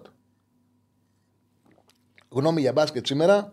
Για τον μπάσκετ δεν μπορώ να είσαι σίγουρος. Είναι ένα άθλημα στόχου. Ένα άθλημα που η μέρα παίζει πάρα πολύ μεγάλο ρόλο. Συνολικά ο Παναθηναϊκός πιστεύω ότι είναι αυτή τη στιγμή σε πιο υψηλό επίπεδο από τον Ολυμπιακό. Φαίνεται ο κλασικός στην Ευρωλίγκα. Ότι σκοράρει πιο εύκολα. Το πλεονέκτημα του Ολυμπιακού απέναντι στον Παναθηναϊκό, κατά την άποψή μου, είναι το ότι έχει έναν πιο ψηλό παίκτη όπως είναι ο Φάλ, ο οποίος σήμερα δεν είναι διαθέσιμος. Οπότε χάνει ένα όπλο που θα μπορούσε να του βάλει δυσκολίες, το χάνει. Αλλά σε κάθε περίπτωση έχει αποδειχτεί κιόλας ότι τα τελευταία χρόνια αυτό το παιχνίδι, μάλλον θα το πω από την αρχή, οι παλιοί ξέρουν ότι ήταν το μάτς με την πιο ισχυρή έδρα. Μάλιστα υπήρχε τότε στην εποχή που έγινε αυτό το ντέρμπι στις αρχές του 90, μετά το 93 που ήρθε ο Ιωαννίδης ο Γκάλης στον Παναθηναϊκό και πήγε ο Ιωαννίδης στον Ολυμπιακό. Την εποχή που αυτό το μάτς έγινε ντέρμπι, υπήρχε για πάρα πολλά χρόνια, για περίπου 14 χρόνια, 10-15 χρόνια, ακόμα και αν είχαν γίνει κάποια διπλά, υπήρχε και η εξής πραγματικότητα που τη λέγανε οι μπασκετικοί, και την είχα ακούσει νομίζω από τον Συρίγο. Και την είχα βρει, νομίζω, μπορώ να κάνω λάθος, αλλά ήταν κάτι το οποίο κάπου το άκουσα και επειδή ήταν όντως αλήθεια το χρησιμοποιούσα πολύ συχνά. Κανένα άλλο παιχνίδι, καμία άλλη ομάδα δεν επηρεάζονταν περισσότερο στην έδρα του αντιπάλου όσο ο Παναθηναϊκός στο ΣΕΦ και όσο ο Ολυμπιακός στο ΆΚΑ. Αυτό ήταν μια πραγματικότητα που ίσχυε για πάρα πολλά χρόνια. Δηλαδή η έδρα έπαιζε σε αυτό το ζευγάρι ένα τεράστιο ρόλο που βλέπουμε εδώ και μια δεκαετία περίπου, ίσως και παραπάνω, να έχει αντιστραφεί εντελώς, να είναι πιο εύκολο για τον Παναθηναϊκό να πάει στο ΣΕΦ και να κερδίσει και για τον Ολυμπιακό όταν οι ομάδες είναι κοντά. Γιατί υπήρχαν και διαστήματα που είχαν απόσταση, οπότε δεν είχαν πρόβλημα να διαχειριστούν και το εντός και το εκτός έδρας παιχνίδι. Όπως ο Ολυμπιακός που κάνει ένα πολύ μεγάλο σερί απέναντι στον Παναθηναϊκό ή παλιότερα ο Παναθηναϊκός. Αλλά όταν είναι κοντά, να είναι πιο εύκολο να διαχειριστούν το εκτός έδρας παιχνίδι χωρίς άγχος από το εντός. Δηλαδή ήρθε η απόλυτη αντιστροφή. Και το ξαναλέω, εντάξει, έχει πολύ ενδιαφέρον το παιχνίδι σήμερα, αλλά στο μπάσκετ δεν μπορούμε να μιλήσουμε με βεβαιότητες. Συνολικά πάντως ο Παναθηναϊκός φαίνεται να είναι επίπεδο πάνω από τον Ολυμπιακό αυτή την εποχή. Έχουμε γραμμή. Έχω δύο γραμμές. Πάμε στον κόσμο. Ένα βιντεάκι να δείξω. Για δείκτο. Έλα ρε, το έχεις κάνει. 2-2 το σκορ.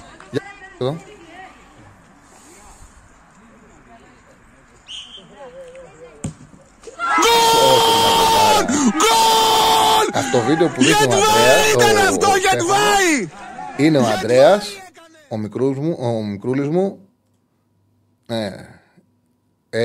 Ήτανε 2-2, στο 90 λεπτό πήρανε πέναλτι και το εκτέλεσε στο γάμα. Στο γάμα, δείτε πεναλτάρα που έκανε, το τράβηξα πεναλτάρα, έκανε πέναλτι, ήτανε στυλ... Στις αράχνες τόσο. Ναι, πεναλτάρα έκανε, κοίτα τον. Κοίτα που την έστειλε την μπάλα. Κοίτα, παίρνει φορά. Εγώ τον έχω εκπαιδεύσει να σου άρει και τα πέναλτι. Του έχω πει ή δεξιά χαμηλά ή ψηλά στο γάμα από την άλλη πλευρά, αλλά Σαραβάκος. Πόπο, πεναλτάρα έκανα. Δεν το χορτάνω. Κοίτα. Παίρνει φορά. Στο 90, 3-2. Πω. Πάμε στον επόμενο φιλό. Μπράβο, σε ευχαριστώ. Έλα, φιλέ. Γεια σου, Τσάρλυ. Καλή εβδομάδα. Γεια σου, Κώστα μου. Τι κάνεις? Πολύ καλά, πολύ καλά. Κώστα, εσύ δεν είσαι? Κάνω λάθος πρέπει να έκανα. Όχι, εγώ είμαι. Έλα ρε, κάπου σ' άκουσα μακριά. Καλά τα πήγες, καλά τα πήγες. Έλα. Πολύ ωραία, είδαμε τον ΠΑΟΚ, πάλι ένα τάλιρο. Ρε εσύ Τσάρλυ, γι' αυτό που ξεκίνησες στην αρχή. Το πιο απίστευτο σε σχέση με τους αριθμούς του ΠΑΟΚ που έδειχνες κλπ. Είναι ότι ο ΠΑΟΚ, ας πούμε με τον Βόλο, δεν ήταν τόσο καλός. Δηλαδή, Ένιωθες ότι ο ΠΑΟΚ παίζει στο Ρελαντί, ότι ήρθε εδώ πέρα για να κάνει, πώς το λένε, την υποχρέωση. Και εκεί που λες, OK, θα κερδίσει 0-1, θα κερδίσει 0-2, γιατί φαίνεται ότι ο ΠΑΟΚ δεν τραβάει, ότι δεν θέλει να παίξει, δεν τον νοιάζει να παίξει την μπαλάδα. Βάζει 5. Και αυτό είναι, συνεχόμενο φαινόμενο. Από δεν είναι το πρώτο παιχνίδι που το κάνει αυτό το τελευταίο διάστημα. Αυτό. Δηλαδή, μπαίνουμε από υποχρέωση και από συνήθεια βάλαμε 4, βάλαμε 5. Είναι απίστευτο αυτό το πράγμα. Δεν έχω ξαναδεί έτσι στον ΠΑΟΚ εγώ. Δεν έχω ξαναδεί αυτό το πράγμα. Αυτή τη στιγμή ο ΠΑΟΚ είναι 3ος στην Ευρώπη σε συνολικά γκολ σε πρωταθλήματα. Παίρνοντας μία ομάδα από κάθε... Παίρνοντας μία ομάδα από κάθε πρωτάθλημα όμως. Γιατί υπάρχουν πρωταθλήματα, π.χ. σε αυτή τη λίστα είναι και ο Παναθηναϊκός, είναι και άλλες ομάδες από πολλά πρωταθλήματα που έχουν βάλει πολύ κοντά γκολ. Αλλά αυτό το πράγμα είναι απίστευτο. Δηλαδή και δεν έχουμε φόρ που να τα βάζει. Νομίζω τα έδειξα.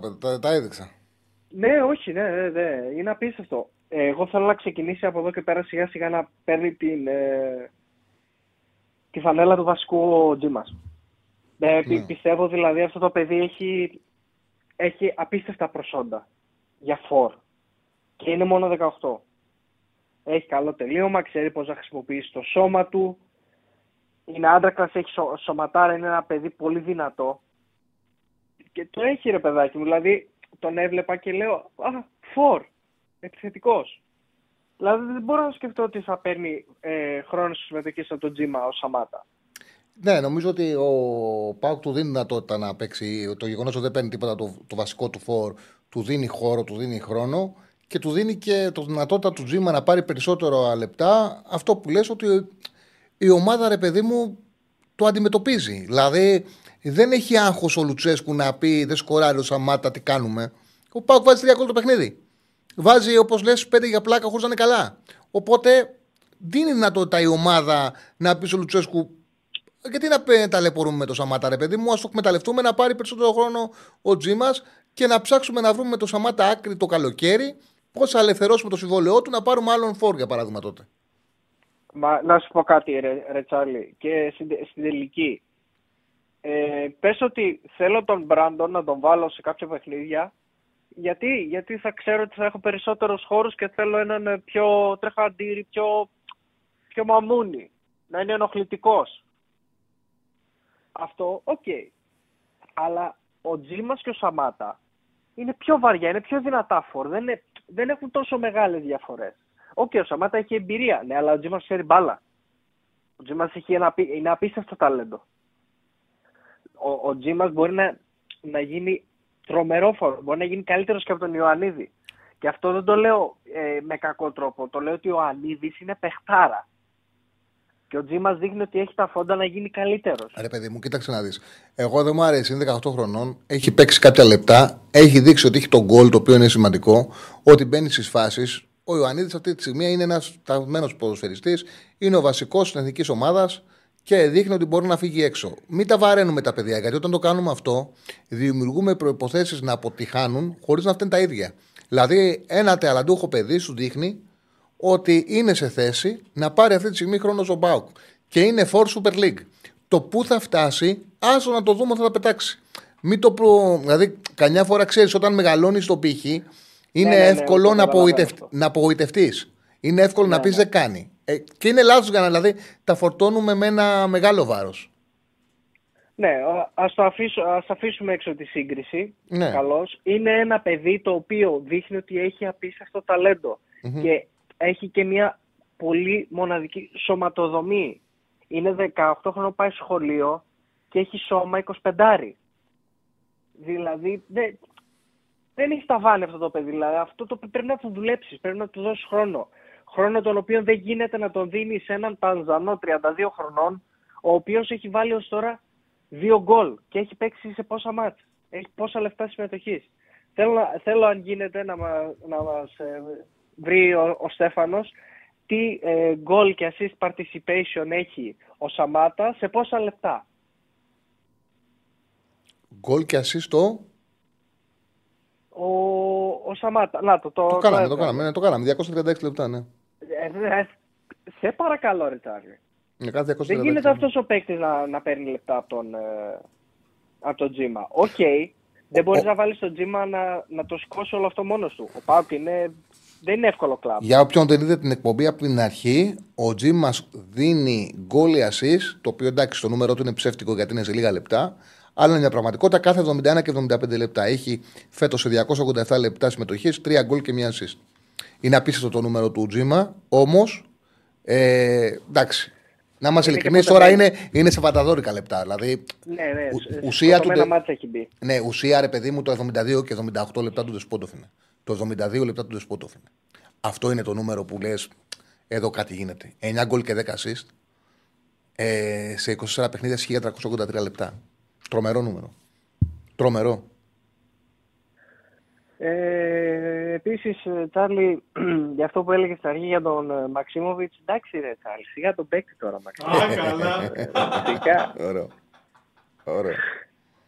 Εντάξει, σε αγχωρέθηκα λίγο, ξενέρωσα που δεν ήρθε στο ΠΑΟΚ. Βέβαια, όταν είδα ότι ήθελε ας πούμε τα 2 εκατομμύρια κλειστό τριετές κλπ. Εκεί κατάλαβα και γιατί δεν τον κλείνει και δεν πήγε, τον άφησε ο ΠΑΟΚ. Το καταλαβαίνω λίγο γιατί ο ΠΑΟΚ πλέον δεν κάνει τόσο μεγάλα συμβόλαια εάν δεν αποδείξει ο παίκτης πρώτα στην ίδια την ομάδα. Και λέω πλέον γιατί στο παρελθόν το έχει κάνει, έχει δώσει πολύ μεγάλα συμβόλαια σε παίκτες απλά για να έρθουν και αυτοί δεν ακούμπησαν. Και όχι μόνο δεν ακούμπησαν, υπήρξαν περιπτώσεις που δημιουργήθηκε και πρόβλημα μέσα στα αποδυτήρια. Τώρα, αν ο Μαξιμόβιτς είναι καλύτερος από το ΜΕΙΤΕ, δεν υπάρχει λόγος να το απαντήσω αυτό. Νομίζω δεν συγκρίνονται. Μιλάμε για ένα πολύ καλύτερο ποδοσφαιριστή. Οκ. Okay, εμένα θα με πονέσει πολύ του Μαξιμόβιτς αν έρθει τώρα. Αν έρθει τώρα και θα είναι και σε αυτό το πρωτάθλημα. Αν είναι από το επόμενο, ξέρω ότι ο ΠΑΟΚ ας πούμε έχει ένα καλοκαίρι, μιλάω πάντα ως προς την δικιά μου την ομάδα, για να βρει έναν Μαξιμόβιτς.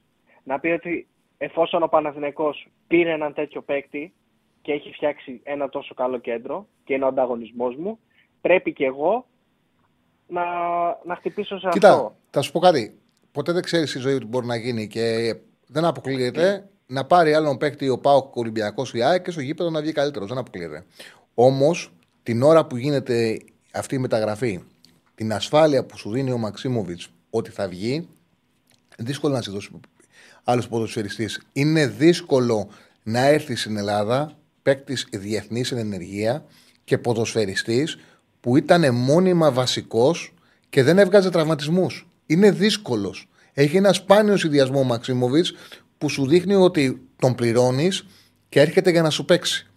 Στο ποδόσφαιρο δεν πρέπει να λες ποτέ μεγάλα λόγια, δεν ξέρεις τι συμβαίνει. Αλλά μοιάζει σαν μια επιλογή απόλυτης ασφαλείας. Θα δούμε. Κώστα μου, σε ευχαριστώ πάρα πολύ. Να είσαι καλά, Τσάρλυ. Καλή συνέχεια. Κάντε όλοι like. Γεια σου, Παχτάρα Στέφανε. Να είσαι καλά. Αφού ο Ανδρέας πήρε το μεγαλύτερο ποσό που έχει πάρει ποτέ κάποιος που έχει μπει στο απόλ μας, βάλε έτσι, εγώ είμαι περίεργος, ξέρεις τι θα ήθελα να... Τώρα που έχουμε ένα πακέτο παιχνιδιών. Όταν μπήκαμε στη νέα χρονιά και κάναμε την πρώτη εκπομπή μετά από ένα μεγάλο διάλειμμα, ήταν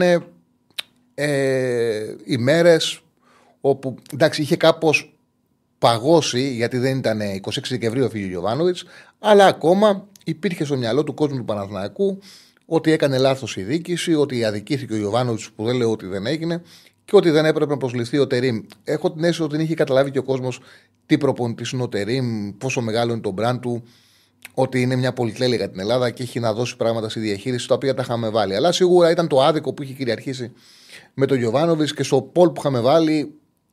Τότε, αν θέλατε τον Παναθηναϊκό με τον Γιωβάνοβιτς ή με τον Τερίμ, είχε πάρει ένα πάρα πολύ μεγάλο ποσοστό, νομίζω κοντά στο 70%, ότι θα έπρεπε να παραμείνει ο Γιωβάνοβιτς. Θα ήθελα τώρα να δω πώς θα απαντούσε ο κόσμος στο αντίστοιχο πόλ. Θα θέλατε να παραμείνει ο Γιωβάνοβιτς στο Παναθηναϊκό ή είναι προτιμότερο ο Παναθηναϊκός με προπονητή του Τερίμ? Έτσι, είμαι πολύ περίεργος να δω τώρα αν αυτό το πολύ μεγάλο νούμερο που είχε πάρει τότε ο Γιωβάνοβιτς, γιατί πάντα, ξέρετε, όλα αυτά τα οποία είναι σε μορφή δημοσκόπηση, είναι η ψυχολογία της στιγμής της ημέρας και παίζει ποτέ, πολύ μεγάλο ρόλο πότε την βάζεις. Έχω την αίσθηση ότι κάπως έχει αντιστραφεί αυτό το ποσοστό. Εντάξει, θα το δούμε κιόλας. Έτσι, το είχα στο μυαλό μου να ξαναρωτήσουμε τον κόσμο. Πάμε στον επόμενο φίλο. Χαίρετε. Καλησπέρα, Τσάρλυ. Καλησπέρα, φίλο μου. Αυτή τη φορά μάντησες ποιος είμαι. Έλα, φίλε. Πρέπει να είσαι ο κλέαρχος από Ολλανδία. Έτσι, μπράβο. Επιτέλους το βρήκες.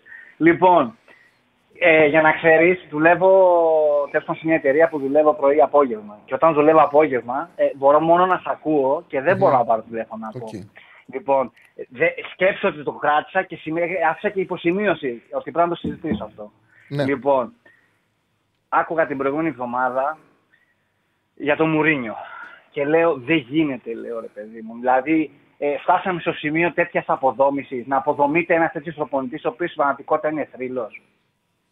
Δηλαδή, πριν από 30 χρόνια, υπήρχαν προπονητές που αφήσανε μέσα σε δεκαετίες το στίγμα τους. Κάποτε είχες, τον Αρίγκο Σάκη, κάποτε είχες, ξέρεις, τον προπονητή του Άγιαξ το 70, τώρα δεν θα με σχολεί στο μυαλό μου.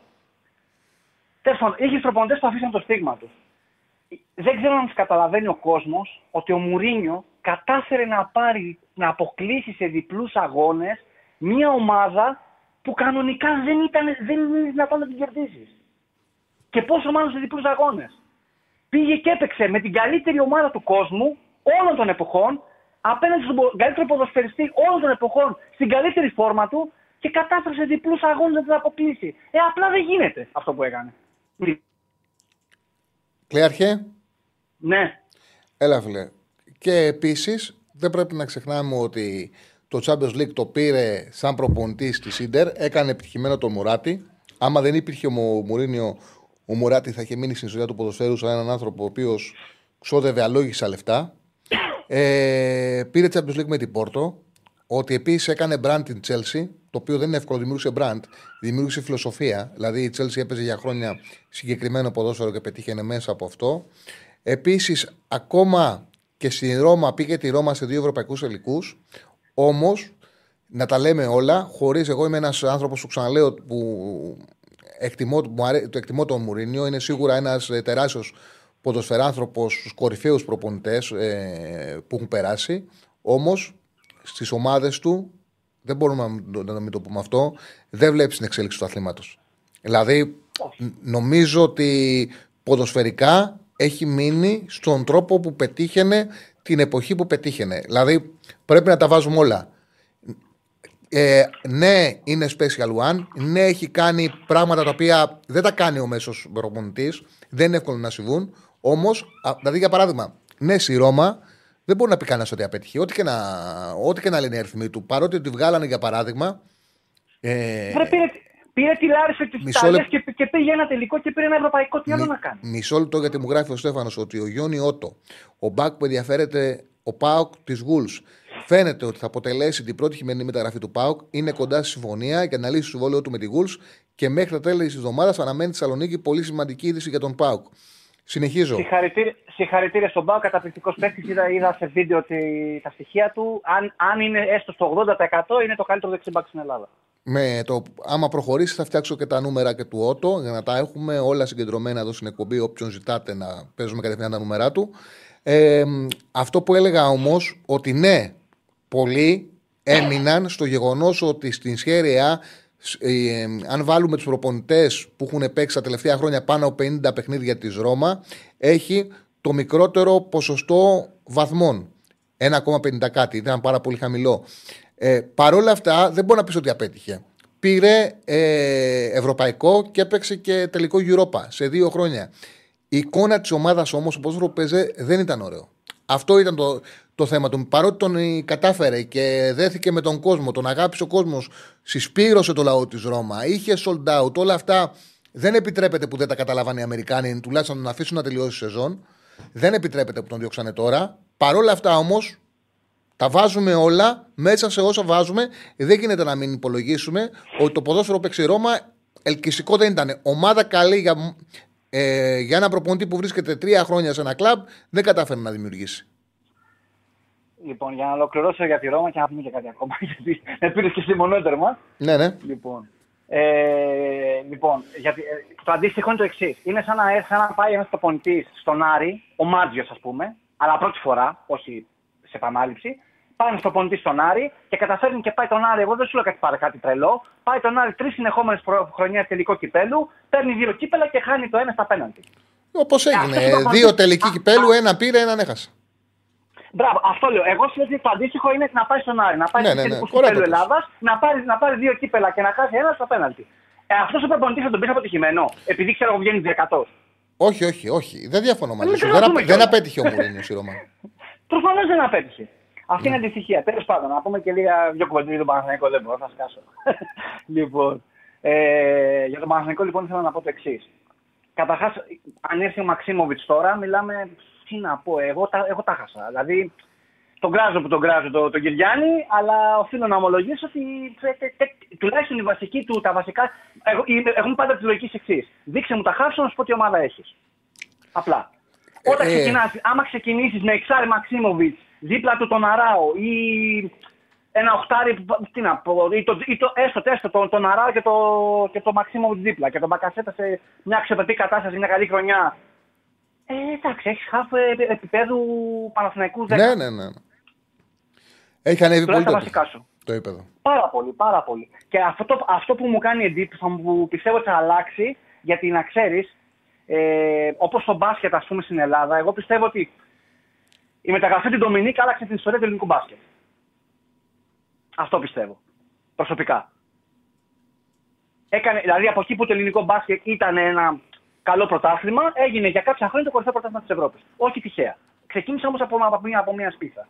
Έτσι πιστεύω ότι αυτή η μεταγραφή, παρότι φαίνεται απλή, εάν όντως εξελιχθεί όπως φαντάζομαι ότι θα εξελιχθεί, μπορεί να πετελέσει σπίθα. Όχι μόνο για το Παναθηναϊκό, για όλο το ελληνικό πρωτάθλημα. Γιατί αυτό, όταν η άλλη ομάδα θα κάνει τον προγραμματισμό για τον χρόνο και θα πει «Όπα, οι άλλοι ξεκινάνε με αυτούς», πρέπει κάτι να κάνω, δεν μπορώ να κάτσω να τα αφήσω έτσι. Κάτι πρέπει να κάνω, να ανταγωνιστώ.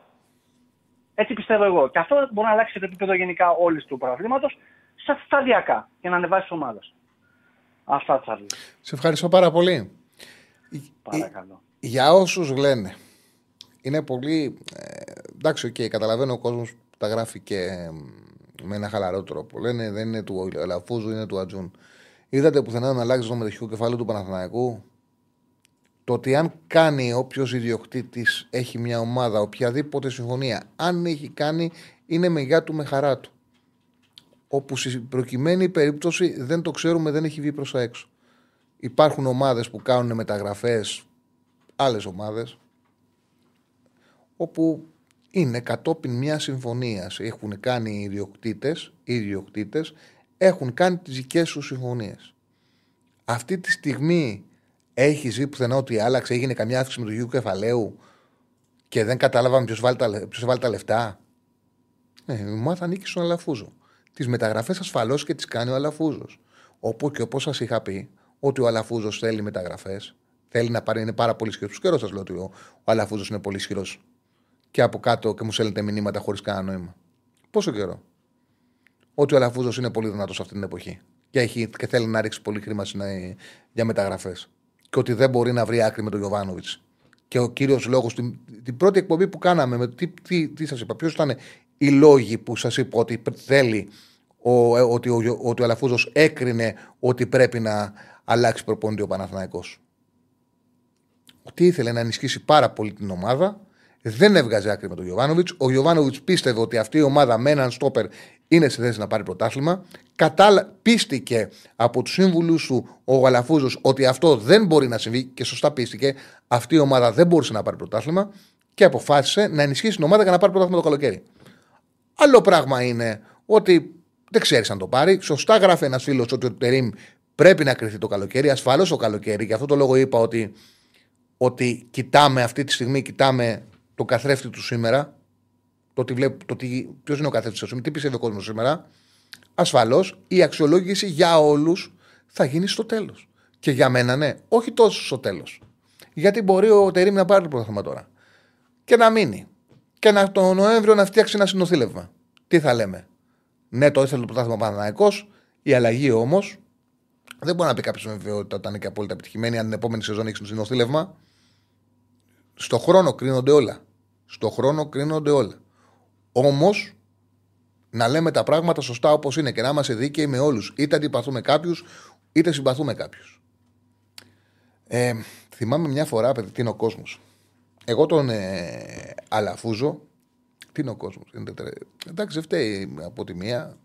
Ειδικά ο μέσος Έλληνος σύλλας από αυτά που γι' αυτό το λόγο και εγώ πολλές φορές δεν αντιδρώ και δεν εκνευρίζομαι, δεν ενοχλούμε. Και στα σχόλια που δέχομαι από κάτω. Γιατί καταλαβαίνω ότι αυτά τα οποία ο τρόπος που λειτουργεί η ελληνική δημοσιογραφία κάνει τον κόσμο να χαλάει το μυαλό του.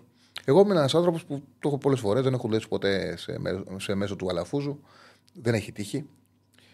Και στο διάστημα που είχε βγάλει την πρίζα τον Παναθηναϊκό, θεωρώ ότι πιο σκληρά κείμενα από τα δικά μου, δεν πρέπει να τους έχει γράψει κανένας. Πολύ σκληρά κείμενα.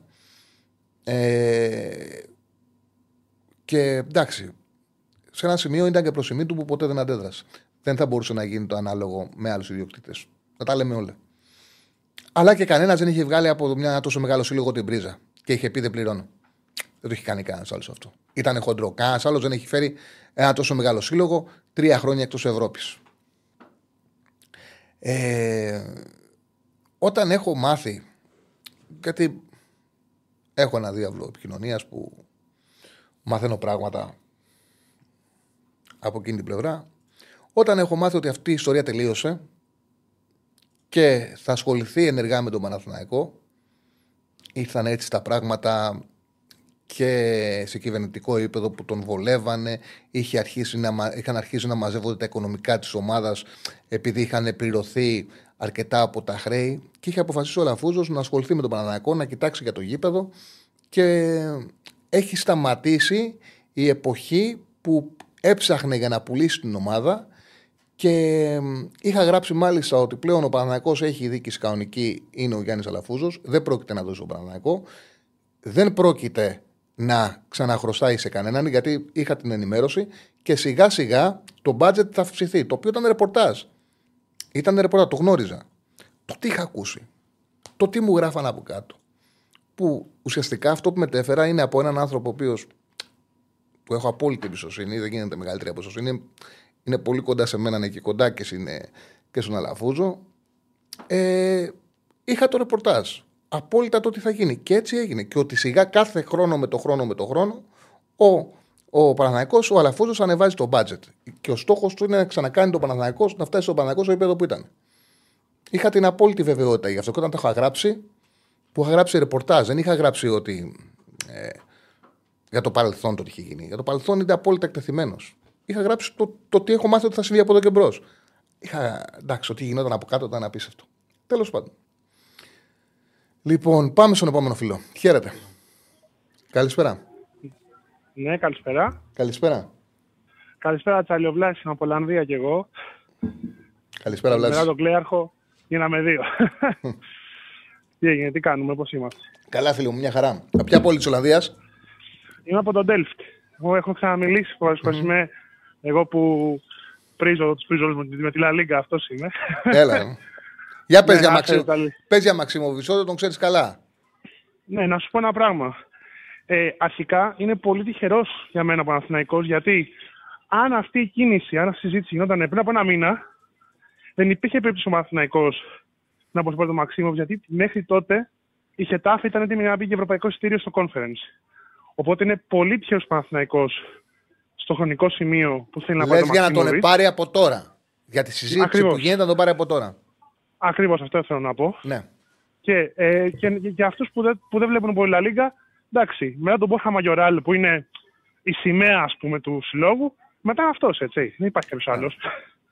Δηλαδή, εγώ να σου πω κάτι άλλο. Αυτή τη στιγμή στη θέση του αμυντικού χάφ έτσι όπως παίζει ο Μαξιμόβιτς, μπορώ να σκεφτώ, άμα εξαιρέσουμε τις 3 μεγάλες. Είναι από τους πολύ καλούς. Δηλαδή είναι τρομερή μεταγραφή με την κάνει ο Παναθηναϊκός. Εγώ δεν το πιστεύω πως το κατάφερε. Μα, αυτό έλεγα συνέχεια και το έλεγα πριν το κλείσει ο Παναθηναϊκός. Το έλεγα ενώ γραφόταν για το ΠΑΟΚ. Έλεγα ότι μου κάνει μεγάλη εντύπωση που βλέπω ότι είναι τόσο πραγματικό το ενδιαφέρον του ΠΑΟΚ Γιατί μιλάμε για ένα ποδοσφαιριστή που, όπως ακριβώς το είπες, το έχω πει, ότι αν αφαιρέσουμε τις 3-4 κορυφαίες ομάδες, δεν υπάρχει ομάδα που ο Μαξιμόβιτς δεν θα ήταν βασικός. Δεν υπάρχει. Σε καμία περίπτωση. Σε καμία περίπτωση. Και να σου πω και κάτι άλλο, Τσάρλυ. Το καλό με τον Μαξιμόβιτς είναι ότι επειδή έχει τόσο πολύ καλή σωματοδομή, έχει τόσο πολύ καλή κοντινή πάσα και μπορεί να καταστήσει πολύ καλά τη θέση του, μπορούσε να παίξει σε πεντάδα, μπορούσε να παίξει και σε τριάδα στο κέντρο, μπορεί να παίξει πραγματικά ό,τι θέλουν. Δηλαδή. Είναι εξαιρετική κίνηση που έκανε ο Παναθηναϊκός. Δεν έχουν καταλάβει ακόμα τι πάνε να πάρουν. Δηλαδή, εγώ να σου πω κάτι. Εμένα αυτό το πράγμα, εμένα αυτή η μεταγραφή μου θυμίζει λίγο όταν είχε έρθει δανεικό στον ΠΑΟΚ ο Σέρχιο Ολιβέιρα. Από θέμα προσαρμοστικότητα, τι μπορεί να δώσει ένα παιχνίδι. Μου το θύμισε λιγάκι. Ο χαφ της Πόρτο που είχε έρθει δανεικό για ένα μικρό διάστημα τη χρονιά που ο ΠΑΟΚ στο τέλος πήρε το double. Ακριβώς, ήρθε πήρε το πρωτάθλημα, για ένα εξάμηνο και έφυγε. Κατάλαβες, δηλαδή αυτό έκανε. Όχι, τεράστια μεταγραφική κίνηση. Έτσι, δηλαδή τώρα, για να καταλάβει λίγο και ο κόσμος ότι ο Μπόχα Μαγιανού, ας πούμε, συζητείται να φύγει στην Άσια με 20 εκατομμύρια ευρώ και δεν τον δίνουν οι Ισπανοί. Οπότε είναι πολύ τυχερός Παναθηναϊκός. Βλέπεις όμως τι είναι ο κύκλος. Ο Μαγιοράλη είχε πάει στη Ρώμα, γύρισε σαν αποτυχημένος και γράφει φέτος νούμερα 12 γκολ και ξαφνικά ένας παίκτης που πριν ένα χρόνο επέστρεψε στη Χετάφε. Σαν αποτυχημένος από τη Ρώμα, έχει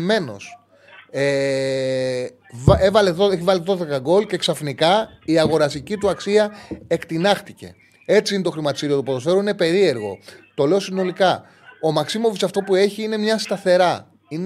Είναι ένας παίκτης, μου θυμίζει ρε παιδί μου τους καλούς ξένους παίκτες που ερχόντουσαν, που ήξερε θα παίξει από το 7 ως το 8.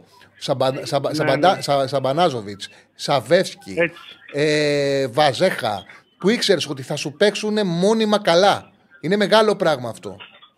Είναι αυτό που γίνεται, Τσάρλυ. Δεν ήθελε ο Παναθηναϊκός προφανώς έναν παίχτη ο οποίος να μην είναι έτοιμος. Παίρνουν τώρα κάτι έτοιμο, ξέρουν τι παίρνουν.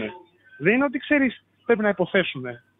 Που και αυτό χρειάζεται γιατί οι ομάδες μας δεν έχουν αυτή τη δυνατότητα για να μπορούν να πληρώσουν πιο σίγουρες λύσεις.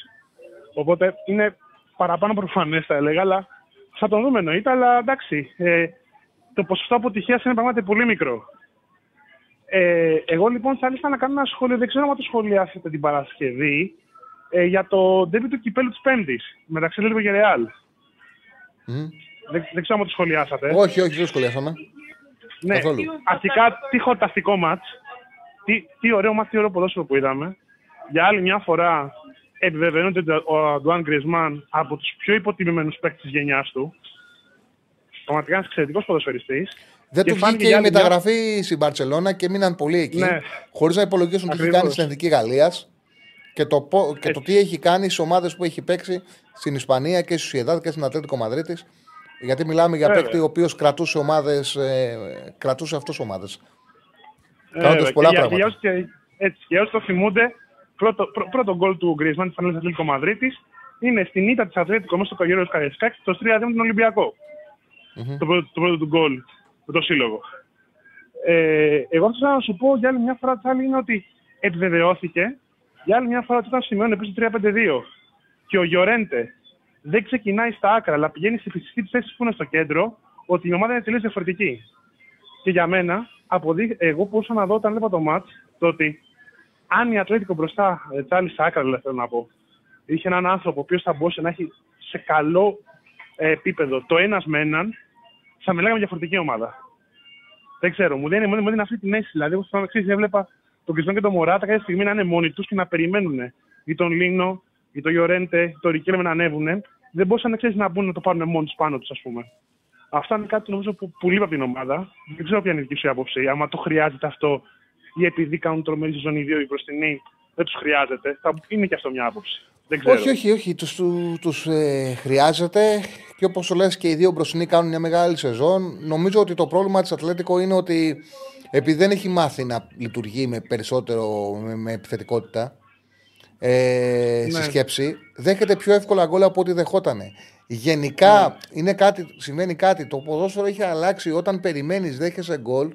Και η Ατλέτικο είναι σε ένα διάστημα που προσπαθεί να πάρει την μπάλα και να παίξει, αλλά επειδή το έχεις στη φιλοσοφία της, όταν περιμένει πλέον δεν κρατάει το 0. Γιατί δεν είναι η σκληρή ομάδα που ήταν Πίσω δεν αντέχει εύκολα. Δεν έχει στόπερ καταρχάς πίσω. Και επειδή έχει, επειδή έχει μάθει να παίζει πίσω, όταν παίζει πίσω δεν αντέχει. Αυτό είναι το πρόβλημα της Ατλετικό φέτος που βλέπω εγώ. Ότι προηγείται με τη Ρεάλ Μαδρίτης. Τη το γυρνάει το μάτσι η Ρεάλ Μαδρίτης. Παίζει με τη Χιρόνα και είναι εξαιρετική. Όταν όμως έχει την μπάλα, ήταν πολύ καλύτερη από τη Χιρόνα η Ατλετικό. Πολύ καλύτερη. Ναι, ήταν βλέπω αυτό το μάτς και στεναχωρήθηκα και λέω. Ρε γαμώ το λέω, πώς χάσαμε έτσι, ας πούμε, δηλαδή ήταν άδικο, κατάλαβα. Ναι, ήταν άδικο. Το διάστημα που πρέπει να πάει να κρατήσει αποτέλεσμα δεν μπορεί να το κρατήσει. Δηλαδή, όταν έχει την μπάλα ο αντίπαλος, δέχεται εύκολα γκολ. Το οποίο δεν είναι χαρακτηριστικό ομάδα Σιμεωνέ, όμως αυτό συμβαίνει. Ναι, έχει μια κρίση ταυτότητας, θα μπορούσε να πει κάποιος, κατάλαβες. Δηλαδή, ότι πάω να κάνω αυτό το transition σε αυτό το νέο τύπο παιχνιδιού και μιας και είπαμε για αυτό το κομμάτι, πολύ ας πούμε να σημειώσουμε ένα όνομα εδώ, που είναι το όνομα του Μιγγέλ Ερμόσο. Ο οποίος δεν ανανεώνει, είναι εξαιρετική λύση και δεν θα νομίζω ότι θα πρέπει να αποκλείσουμε να το δούμε σε μία από τις δύο μεγάλες, να το πω έτσι. Νομίζω ότι ήδη η Μπαρσελόνα έχει δείξει το ενδιαφέρον της, αν και δεν είμαι σίγουρη γι' αυτό. Όπως και επίσης θα ήθελα να αναφερθώ και κάτι άλλο.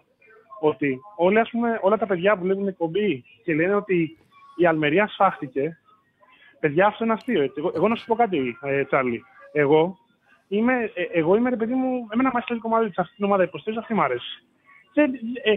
Επειδή μου όταν βλέπει κάτι σαν μια μάσα τη Ρεάλ, εγώ τους συλλέγω, τους το λέω πολύ όμορφα. Δηλαδή, με αυτού θέλουμε να μοιάσουμε, κατάλαβες. Δηλαδή, να το πω έτσι πολύ όμορφα, Τσάρλυ. Έχουν 14-0. Κατάλαβες. Ναι. Οπότε, δηλαδή, πρέπει να είμαστε πολύ αυστηροί με τον εαυτό μας και στο ποδόσφαιρο και σε πολλά πράγματα στη ζωή. Αυτή είναι άλλη κουβέντα, εντάξει. Ώστε εσείς να φτάσουμε σε μια καλύτερο version του δικού μας σε αυτό και όσο μιλάμε για το ποδόσφαιρο και προσωπικά και γενικά. Δηλαδή, μα δεν υπάρχει φάση που αδικήθηκε η Αλμερία. Καμία, δεν υπάρχει φάση. Ναι. Δηλαδή, όλες οι φάσεις είχε αδικηθεί η Ρεάλ και το ΒΑΡ τα διόρθωσε. Λάθη που κάνει το ΒΑΡ, απλά τα διόρθωσε το ΒΑΡ. Αυτή είναι η πραγματικότητα που συνέβη. Ναι. Μπορεί να παρασύρθηκαν ίσως όσοι παρασύρθηκαν από τις δηλώσεις Αλμερία, ίσως. Γιατί είχαμε καιρό να ακούσουμε τόσο επιθετικές δηλώσεις από μια ομάδα. Όπως να πω την αλήθεια, Τσάρλυ, εμένα δεν μου άρεσε καθόλου μετά τη νίκη της Μπαρσελόνα με την Πέτη. Ο Τσάβι. Ναι, η δηλώση του Τσάβι. Δηλαδή, έχει κάνει μια πολύ μεγάλη νίκη που να το πούμε έτσι πώς είναι. Με την εικόνα που είχε η Μπαρσελόνα δεν ήταν στο πρόγραμμα. Να είμαστε και ειλικρινείς. Άμα θα πέσουν ποδοσφαιρικά, όχι με βάση ονομάτων, ξέρεις, και μεγέθους. Ναι. Με ποδοσφαιρική λογική δεν ήταν στο πρόγραμμα. Δηλαδή, αντί να κάτσει να αφοσιωθεί, ας πούμε, στο πώς μπορεί να κάνει αυτή την ομάδα να βγάζει μια υγεία, γιατί τα όπλα τα έχει. Σε περιορισμένο βαθμό. Γενικά κρίνεται, δέχεται κριτική ο Τσάβι ότι είναι γκρινιάρης και δεν χειρίζεται σωστά τις συνεντεύξεις τύπου. Γενικά. Σε ευχαριστώ πάρα πολύ, φίλε. Κάναμε πολύ ωραία κουβέντα. Εγώ ευχαριστώ. Καλή συνέχεια. Εύχομαι τα φιλιά μου. Να είσαι καλά. Πώς πάει το πόλ μας? 50-50. Απίστευτο, 50-50. Ο Γιωβάνοβιτς ελάχιστο προβάδισμα. Δηλαδή, παρότι. Πώς το λένε, παρότι έχει περάσει καιρός. Παρότι τα αποτελέσματα δίνουν δυναμική στο Τερίμ, βλέπουμε ότι ο Γιωβάνοβιτς κρατάει. Νομίζω, χωρίς να μπορώ να πω με βεβαιότητα, ότι ο Γιωβάνοβιτς, επειδή ήταν ένας εκπληκτικός χαρακτήρας, ένας άνθρωπος ο οποίος ήταν για το ελληνικό ποδόσφαιρο ένα κόσμημα, και όταν μίλαγε, σε κέρδιζε, πιστεύω ότι είχε κρατήσει πολύ την εκτίμηση οπαδών άλλων ομάδων και πιστεύω ότι αν αυτό το poll, αυτή είναι η δική μου εκτίμηση, γίνει τώρα μόνος σε οπαδούς του Παναθηναϊκού, θα πάρει μεγαλύτερο ποσοστό ο Τερίμ. Πιστεύω ότι το ποσοστό των αντιπάλων, δηλαδή του Παναθηναϊκού, δηλαδή οπαδών του Ολυμπιακού, ΑΕΚ, ΠΑΟΚ και των υπολείπων, πρέπει να βγάζουν ο Γιωβάνοβιτς πάνω από 80-20. Γιατί δεν νιώθουν την κάψα του μέσου οπαδού του Παναθηναϊκού για πρωτάθλημα και δικαίως αναγνωρίζουν τον άνθρωπο Γιωβάνοβιτς. Δικαίως. Πάμε στον επόμενο. Καλησπέρα. Καλησπέρα, Τσάρλυ. Καλησπέρα, φίλε. Στέφανος από Θεσσαλονίκη. Γεια σου, Στέφανα. Τι γίνεται? Καλά, φίλε μου. Καλά είσαι? Καλά, μια χαρά. Καλά, ρε Τσάρλυ. Get by, το είπες το παιδί. Get by. Οπουδήποτε άλλο δεν κερδάει. Έμοιαζε με το πέναλτι που βάλε με τον Ολυμπιακό. Γύρισε το παιδί σπίτι, είδε το βίντεο και είπε «Αμήπε κερδάει». Έμοιαζε το πέναλτι, ήταν σαν αυτό που βάλε με τον Ολυμπιακό γι' αυτό. Έμοιαζε στους Λεπανό. Κατάλαβα, ναι. ήθελα να πω... Εντάξει, σου κάνω και πλάκα, μωρέ, να το πω, Μαραντόνα. Ναι, κατάλαβα. Για τη μεταγραφή του Μαξιμόβιτς, ότι εντάξει δεν υπάρχει παγκοτζής ο οποίος να μην τον τρώει αυτό, το ότι πήγε στον Παναθηναϊκό.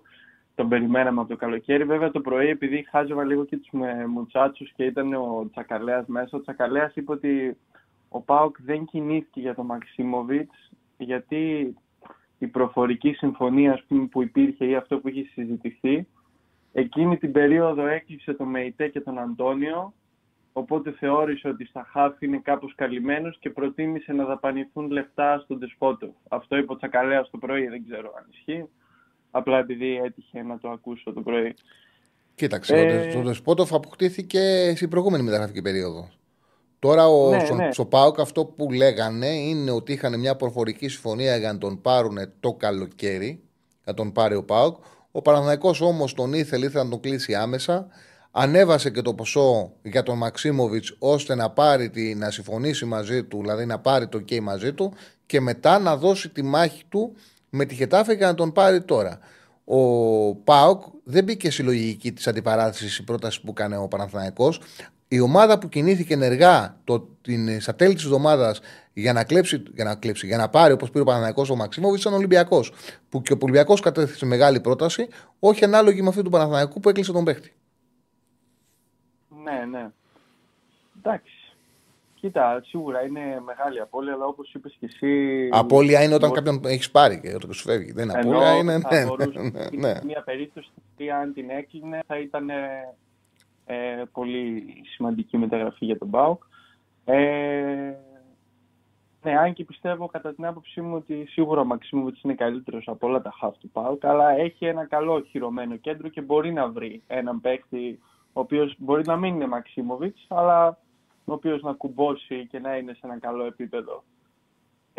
Τώρα, αυτό που ήθελα να πω είναι ότι ο Παναθηναϊκός, το έχεις πει και εσύ βέβαια, δείχνει μια δίψα που έδειχνε και ο ΠΑΟΚ το 18-19 που πήρε το πρωτάθλημα, που με πρόλαβε προηγούμενος το παιδί που πήρε τηλέφωνο, που είπε ότι είχε πάρει τότε εκείνο το χειμώνα, είχε πάρει τον Ολιβέρα και τον Μίσιτς. Δηλαδή, ναι. Και παίξαν ο Ολιβέρα 6 μήνες και ο Μίσιτς μετά έπαιξε εκείνη τη χρονιά. Αλλά μετά είχε κάποια θέματα υγείας, νομίζω κάτι είχε. Ναι, είχε ένα σημαντικό θέμα και... Ναι. Και είχε κάνει δήλωση τότε πάνω στο Γενάρη, ότι θα τα δώσω κι εγώ όλα. Θα τα δώσω όλα να πάρω το πρωτάθλημα. Νομίζω, είμαι σίγουρος, είχε πάρει και τον Νίκασον. Απλά έμειναν βασικοί ο Βαρέλα με τον Κρέσπο, έτσι δεν είχε πάρει και τον Νίκασον. Ναι, και 4 εκατομμύρια πάρει. Ναι, είχε πληρώσει τότε... Ήταν μια εποχή που η διοίκηση του ΠΑΟΚ έδινε πραγματικά λεφτά. Είχε δώσει για τον Ίνκασον, ένας παίκτης που το βιογραφικό του έδειχνε ότι θα γίνει άμεσα βασικός. Είχε δώσει τότε 4,5 εκατομμύρια ευρώ στην ομάδα, συμβόλαιος ο Ίνκασον, και του είπανε του Λουτσέσκου ότι εσύ κράτα Κρέσπο Βαρέλα που δεν θα τους πειράξεις, σου παίρνουμε και αυτόν, όταν είσαι έτοιμος να το κάνεις βασικό, κάνε τον βασικό. Δηλαδή ήταν τεράστια πολυτέλεια, για σκεφτείτε. Τα λεφτά που έδωσε ο ΠΑΟΚ για τρίτο στόπερ. Για τρίτο center back, ναι. Ναι. Σε τι επίπεδο ήταν τότε ο ΠΑΟΚ, δηλαδή οικονομικά, το πόσο ήθελε το πρωτάθλημα, όπως είπες εσύ, και την εξέλιξή του. Και το αντίστοιχο βλέπω να κάνει ο Παναθηναϊκός τώρα, ότι δεν λογαριάζει θεματικά. Κάνει τα πάντα για να το διεκδικήσει μέχρι τέλους. Φίλε, για το φίλο αυτή η παρανόηση υπάρχει. Είχαν θέμα συνεννόηση. Η διοίκηση του Παναθηναϊκού ήθελε να ενισχύσει και πέρσι τον Ιανουάριο και έδινε λεφτά στο Γιωβάνοβιτς για μεταγραφές. Ήταν δύσκολη συνεννόηση για να κλείσουν μεταγραφές. Ένας από τους λόγους που έγινε την ημερομηνία που έγινε η αλλαγή προπονητή ήταν ότι κατάλαβε. Το έχω 500 για σοβαρό κόσμος, δεν θέλει να το καταλάβει. Γιατί είναι και περίεργο, αλλά είναι η πραγματικότητα. Ότι ο Γιωβάνοβιτς δεν ήθελε μεταγραφές. Δεν ήθελε να αλλάξει το ρόστερ του. Ήθελε να πάει με αυτή την ομάδα συν ένα στόπερ. Δεν μπορεί ο πρόεδρος να πάρει παίκτες και να πληρώσει όταν σου λέει ο προπονητής δεν θέλω αυτόν, δεν θέλω αυτόν, δεν θέλω αυτόν, θέλω αυτόν, θέλω τον έναν. Ήθελε. Έμενε σε 2-3 παίκτες που καμιά φορά δεν γινόταν να αποκτηθούν και δεν έδινε το πράσινο φως για άλλες περιπτώσεις.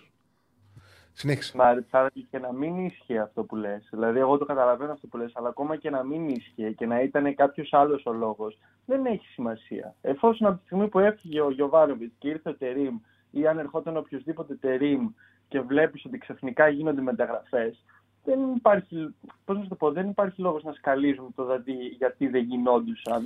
Έχει αλλά πλάκα. Το, γιατί γίνεται τώρα. Ναι, ναι, έχει δίκιο, είναι κατανοητό διακοπτό και όπως το λες. Και έχει πλάκα που λέει ο φίλος. Ξανά, Τσάρλυ, σε ρωτάω, υπάρχει περίπτωση να μην θέλει μεταγραφές ο προπονητής μου? Μα σου απαντάω, ρε φίλε. Σου απαντάω. Το έχω πει 500 φορές. Το έχω πει 500 φορές. Το είπα από την πρώτη μέρα. Ότι σε συζήτηση που είχαν ο Γιωβάνοβιτς ζήτησε μόνο έναν στόπερ. Είχε ζει ποτέ το Γιωβάνοβιτς να ζητά παίκτες? Έχει ζει ποτέ το Γιωβάνοβιτς να θέλει μεταγραφές? Έναν στόπερ έχει ζητήσει ο Γιωβάνοβιτς. Έναν στόπερ. Δεν ήθελε άλλη μεταγραφή.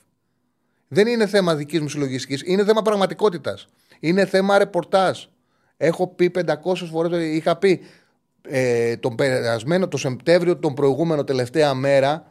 Κάτσανε στο γραφείο και κάνουν μεταγραφές τελευταία μέρα που δεν είχαν περάσει και δεν είχαν πάρει παίκτες και έφυγαν χωρίς να κάνουν μεταγραφές. Και όταν βγήκε ο Αλαφούζος και μίλησε με τους ανθρώπους του, του είπαν τι κάνεις. Θα σε κυνηγήσουν. Έχουν φύγει 4 χαφ, δεν έχεις πάρει κανένα. Και πήραν τον Τσοκάι και τον ξαναφώναξε πίσω να κάνουν μεταγραφές και πήραν τον Τσοκάι και τον Τουρκέ τελευταία μέρα.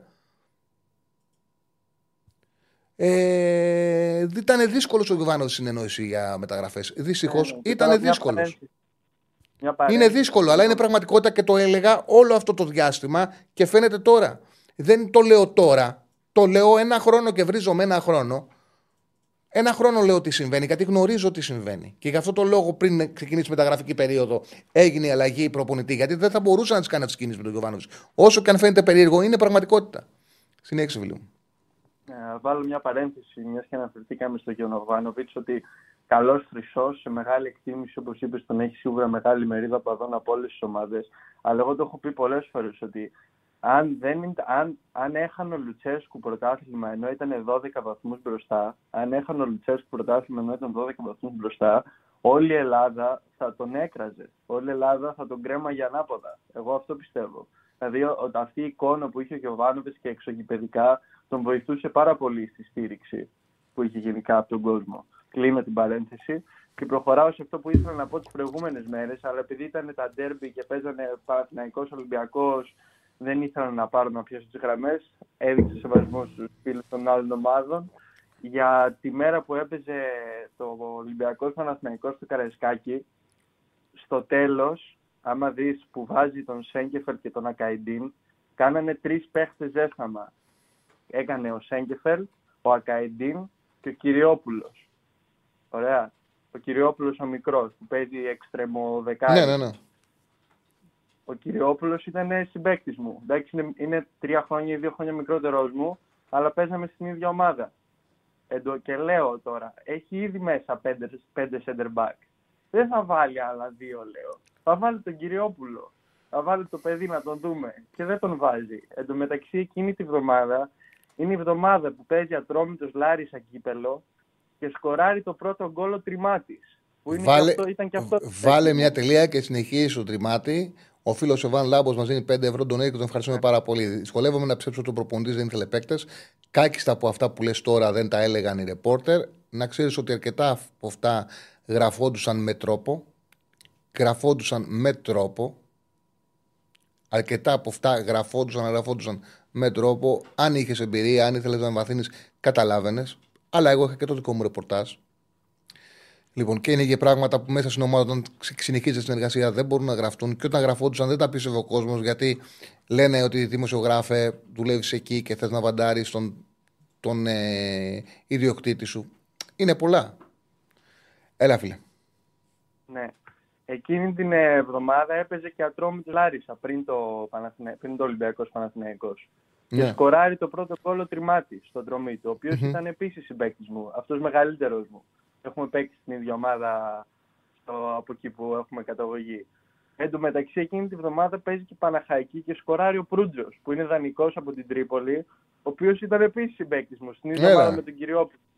Και λέω, έχει σκοράρει ο Προύτζος, έχει σκοράρει ο Τριμάτης, βάλει τον Κυριόπουλο, λέω, να σκοράρει και αυτός να κάνουμε το 3-3. Δεν τον έβαλε. Εσύ που παίζεις μπάλα? Έπαιζα τότε στην Κο που έβαινα. Εντάξει, καμία σχέση. Τα παιδιά ήταν πολύ καλύτεροι μου. Δεν είχα καμία ελπίδα μπροστά τους. Αλλά ναι, ήταν αστείο το ότι. Είναι κανένα από αυτούς μεγάλο ταλέντο. Έχεις αξιολογήσει κάποια από αυτά τα παιδιά σαν πραγματικά μεγάλο ταλέντο.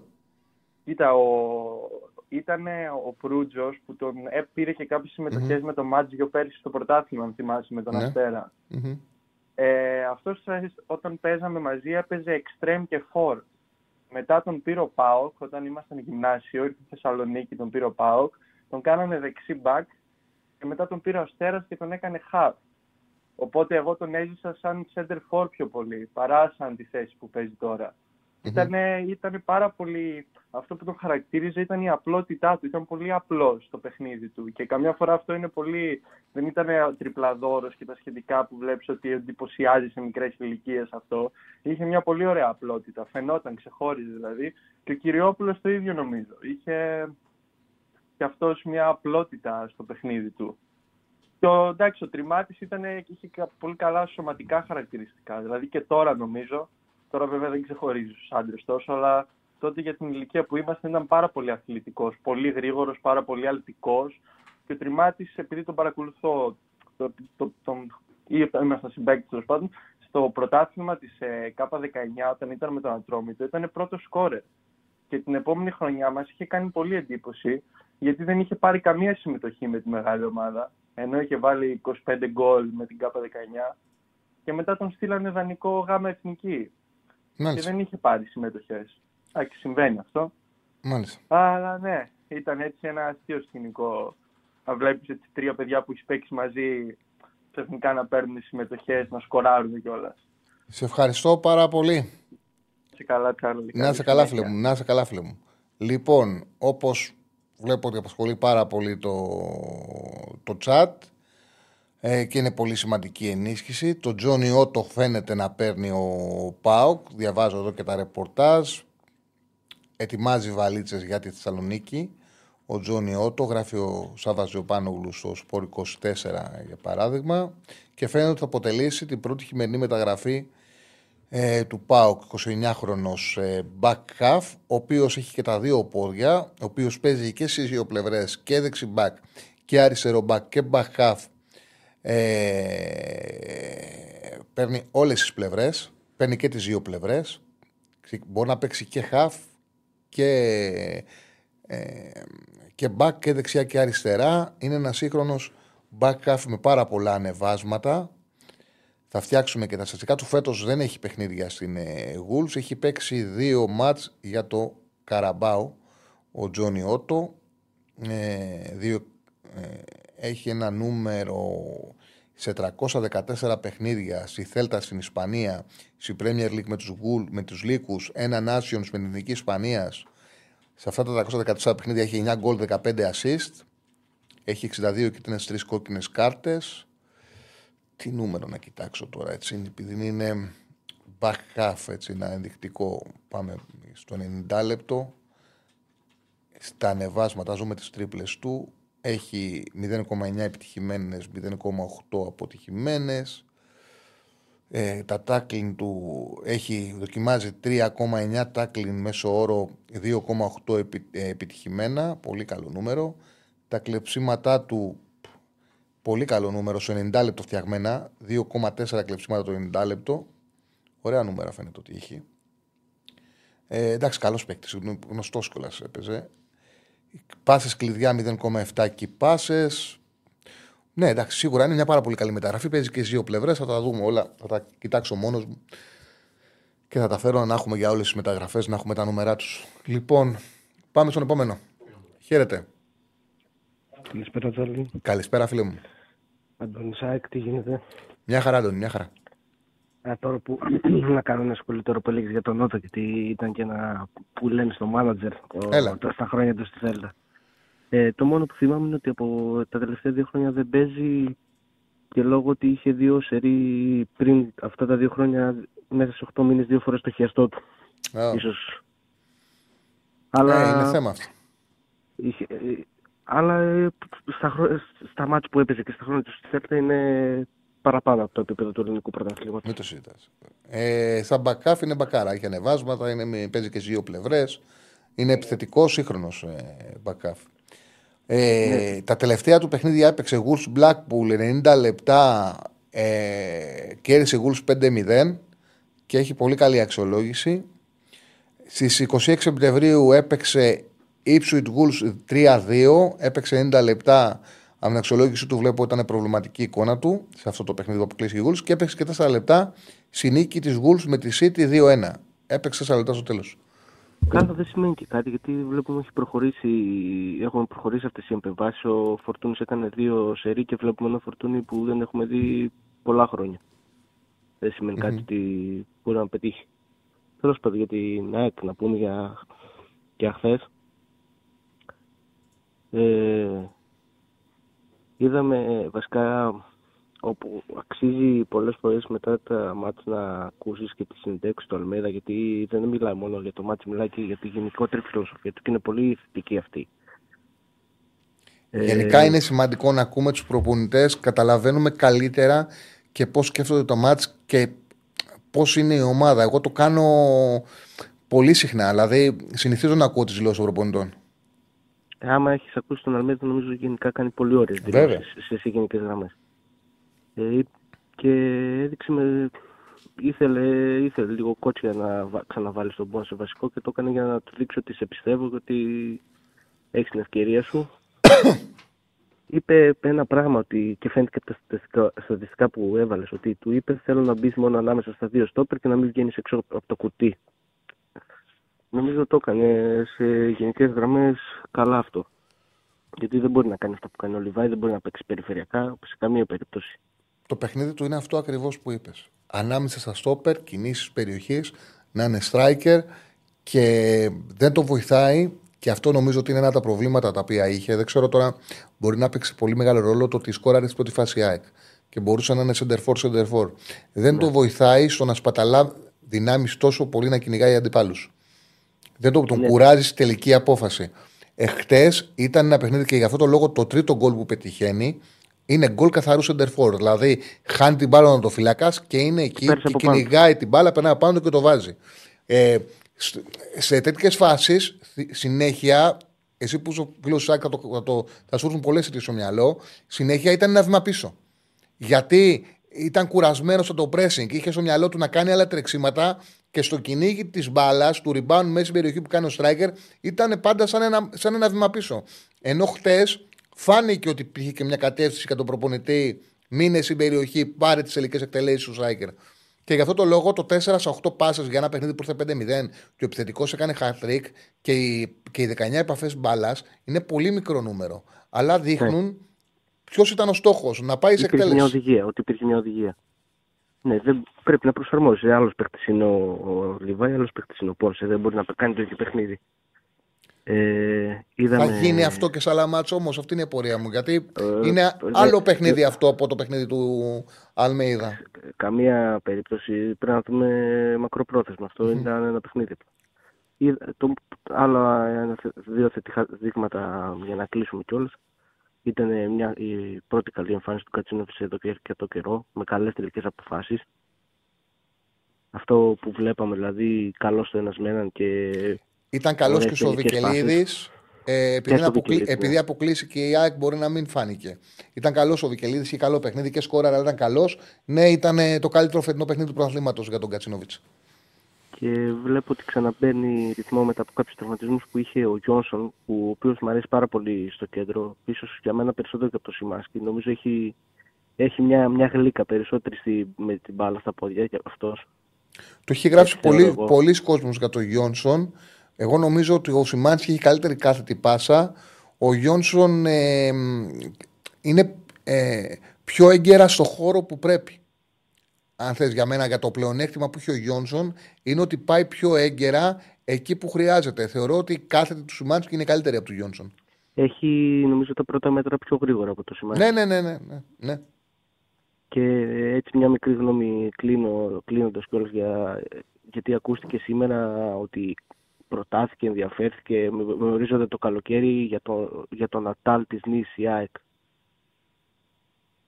Δεν ξέρω, επειδή βλέπεις και γαλλικό πρωτάθλημα, μια γνώμη, αλλά εντάξει τώρα από το πρωτάθλημα μέχρι το να γίνει κίνηση υπάρχει μεγάλος δρόμος.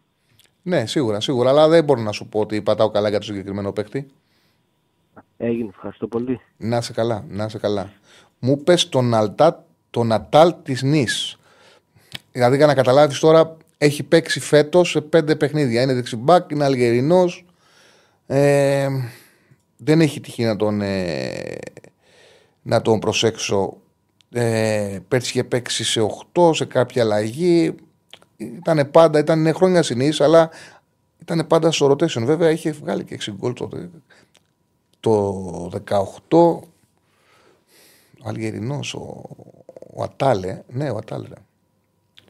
Ναι, τον ξέρω, ο Ατάλ. Ωραία. Μακάρι να γίνει, είναι κακή περίπτωση. Δεν είναι κακή περίπτωση και το 18 είχε βάλει και 6 γκολάκια. Στο rotation ήταν πάντα αυτός. Νομίζω ότι από αυτούς που είχε η ΑΕΚ, δεξί μπακ, είναι back half. Καλή τριπλίτσα έχει. Κλεψίματα κάνει. Καλός είναι, καλή περίπτωση είναι. Δεν νομίζω ότι είναι μια χαρά περίπτωση. Ο Ατάλ. Πάμε στον επόμενο. Τελευταίος και στοίχημα. Πάμε στον τελευταίο. Χαίρετε. Έλα, Τσάρλυ, καλησπέρα. Ο Εμπανδολάμπος μου έστειλα και το super chat. Έλα, σε έχασα. Ποιος είσαι? Ο Εμπανδολάμπος μου έστειλα και. Έλα, ναι. Από το chat ναι. Ναι. Θέλω να σε ρωτήσω κάτι. Ναι. Έκανε τόσο κακή δουλειά όντως στην προετοιμασία ο προπονητής, πιστεύεις? Ο Γιωβάνοβιτς. Και έχουμε μείον 11 παίχτες. Κάτι το οποίο δεν έβγαινε επουδενή προς τα έξω από κανέναν για να πεις ότι παιδιά, Ιανουάριο, ξεχάστε τα πάντα. Κοίταξε. Είχες κάποια τέτοια πληροφορία που συμμετρήσεις ή κάτι? Θα σου πω ότι δεν μπορούν να κάνουν οι προπονητές δουλειά στην προετοιμασία, γιατί στην προετοιμασία ο Παναθηναϊκός έδινε συνεχόμενα προκριματικά παιχνίδια. Οπότε οι προπονητές αναγκάζονται να κοιτάνε αυτά τα μάτς. Δεν είναι εύκολο όπως ήταν παλιά. Δηλαδή, αυτό είναι μια μόδα που υπήρχε στο παρελθόν. Το ότι, είχαν το χώρο και το χρόνο οι προπονητές να δουλέψουν στην προετοιμασία και μετά βλέπαμε την κατάσταση της ομάδας και κρίναμε την προετοιμασία τους. Τώρα είναι μια τελείως διαφορετική κατάσταση. Ουσιαστικά έχει να κάνει με τη διαχείριση και τις προπονήσεις που γίνεται σε όλη τη σεζόν. Δεν έχει να κάνει με την προετοιμασία. Το πρόβλημα του Παναθηναϊκού, κατά την άποψή μου, δεν οφείλεται στον Γιωβάνοβιτς. Ο Γιωβάνοβιτς έδωσε την ομάδα στο Τερίμ στη κοιλιά της. Και ο Τερίμ πήρε μια ομάδα που ήταν σκυλιά της και επειδή ψεύσε ένα τελείως διαφορετικό ποδόσφαιρο, το ποδόσφαιρο του Γιωβάνοβιτς ποιο ήταν? Να έχω τον έλεγχο μέσα από την κατοχή. Και αυτό δίδασκε. Το ξαναλέω. Δεν λέω ποιο είναι καλύτερο και ποιο χειρότερο. Δεν υπάρχει καλό και κακό ποδόσφαιρο. Ο καθένας προπονητής έχει την ποδοσφαιρική του φιλοσοφία και μετά από εκεί πέρα άγγιται στο αν ξέρει να την εφαρμόσει. Ο Γιωβάνοβιτς δίδασκε αυτό το ποδόσφαιρο. Ποδόσφαιρο κατοχής, build-up από χαμηλά. Ανάπτυξη με πολλές πάσες για να ψάξουμε να βρούμε τη μεγάλη ευκαιρία. Ο Τερίμ βλέπουμε ότι το ποδόσφαιρό του έχει περισσότερη ενέργεια και ένταση και τρεξίματα τόσο επιθετικά όσο και αμυντικά. Τα αμυντικά τρεξίματα είναι πάρα πολλά γιατί η ομάδα μένει ψηλά και ζητάει συνέχεια καλύψεις και στην άμυνα και ζητάει συνέχεια πίεση για να πάρει την κατοχή. Οπότε νομίζω ότι αυτή η αλλαγή, αυτό κρίνω εγώ, μπορεί να κάνω λάθος. Εγώ αυτό που είχα παρατηρήσει στο πρώτο μάτσο που παίξε ο Τερίμ με τα Γιάννενα και είχα πει την επόμενη μέρα. Είδα ότι η ομάδα έπαιξε με τη χειρότερη ομάδα του πρωταθλήματος και κουράστηκαν πολλοί οι παίκτες. Το ποδόσφαιρό τους εξάντλησαν. Θεωρώ ότι αυτή η αλλαγή δεν τη βλέπουμε μόνο στα παιχνίδια, συμβαίνει και στις προπονήσεις. Και χωρίς να φταίει ούτε ο Γιωβάνοβιτς ούτε ο Τερίμ, γιατί ο καθένας έχει έρθει να δουλεύει τη φιλοσοφία του, αυτή η αλλαγή έχει παίξει το ρόλο της. Ένας τρόπος για να μην αυτό το πράγμα σκοτώσει την προσπάθεια του Παναθηναϊκού για το πρωτάθλημα είναι επειδή θα μεγαλώσει πολύ το ρόστερ να αντέξει το μεγάλο ρόστερ αυτή την πραγματικότητα η οποία υπάρχει χωρίς ευθύνη του Γιωβάνοβιτς του Τερίμ. Αυτό καταλαβαίνω εγώ. Αυτή την εξήγηση εγώ δίνω. Αν έχεις άλλη, σε ακούω. Κοίτα, σίγουρα αυτό και εγώ δεν έχω καμία διαφωνία. Απλά βλέπω ότι και η ΑΕΚ φέτος προσπαθεί από ό,τι λένε οι ρεπόρτερ να βρει και αυτή η επιστημονική βοήθεια στο κομμάτι των αντοχών, γιατί πολλοί παίχτες δεν είναι οι ίδιοι με πέρσι. Και μου κάνει τρομερή εντύπωση πως δύο τόσο μεγάλα σωματεία με τόσο ολόκληρο συνεργάτες, επιστημονικό προσωπικό, δυσκολεύονται τόσο πολύ να κρατήσουν τις ομάδες σε ένα πολύ φιλότιμο, θα πω επαγγελματικό επίπεδο. Γιατί όλη η Ευρώπη παίζει μπάλα, μόνο εμείς ξεκινάμε τσίμπημα, ενόχληση, τράβηγμα, δεν ξέρουμε τι έχει, άσον 10 μέρες να ξεκουραστεί τον έρμο.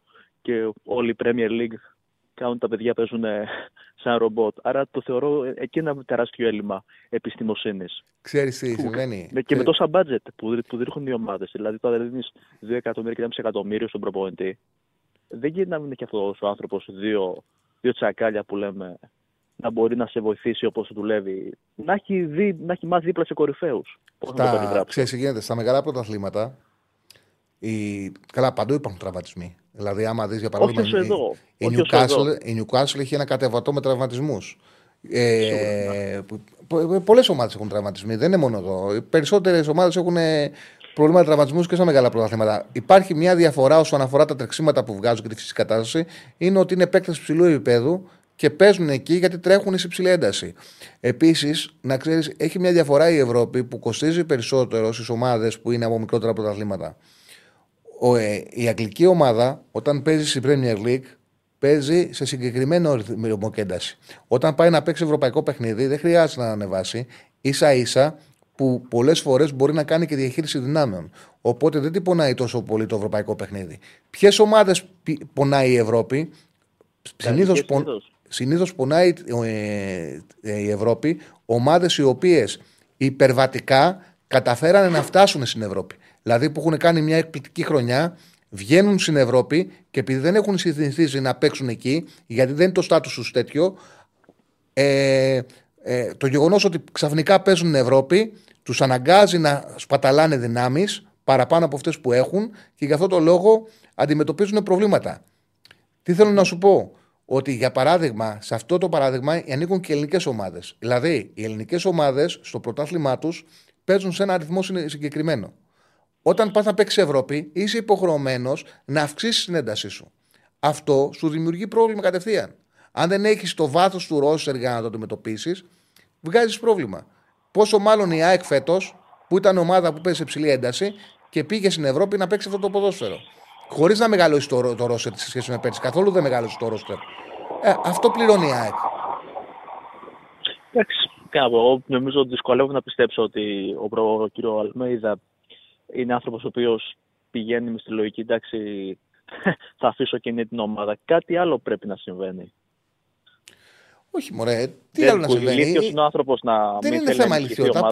Απόφαση πήρε. Επιλογή πήρε. Δηλαδή, εντάξει, άνθρωποι είναι, προπονητές είναι, δεν είναι επιστήμονες. Δεν διδάσκουν πυρηνική φυσική. Πρώην ποδοσφαιριστές είναι που γινάνε επαγγελματίες προπονητές. Δεν είναι ότι, ότι είναι κάτι το οποίο δεν καταλαβαίνουμε. Δεν μπορούμε να αντιληφθούν αυτό που κάνουμε. Μπορεί να μπερδεύομαι εγώ κιόλας με τη λογική που έχουν στο NBA οι ομάδες που έχουν 10 ανθρώπους για κάθε δουλειά και σε κατευθύνουν σε πολύ μεγάλο βαθμό τι παίκτης θα πάρεις, πόσο θα παίζει, τι μπορεί να σου κάνει, τι δεν μπορεί να σου κάνει, που υπάρχουν υπαρκτά κενά. Μπορεί να, όντως στην Ελλάδα να μην δουλεύουν ακόμα οι ομάδες με τόσο μεγάλη λεπτομέρεια. Σωστός να το πει. Αλλά καταλαβαίνεις ότι για να συμβεί αυτό να έχουν τόσους ανθρώπους πρέπει να μεγαλώσουν πάρα πολύ τα έξοδα τους, έτσι. Δίνουν πολλά λεφτά στους προπονητές όμως. Δίνουν πολύ μεγάλα συμβόλαια. Δεν δίνουν μικρά συμβόλαια. Με ο Λουτσέσκου τι συμβόλαιο έχει στον ΠΑΟΚ?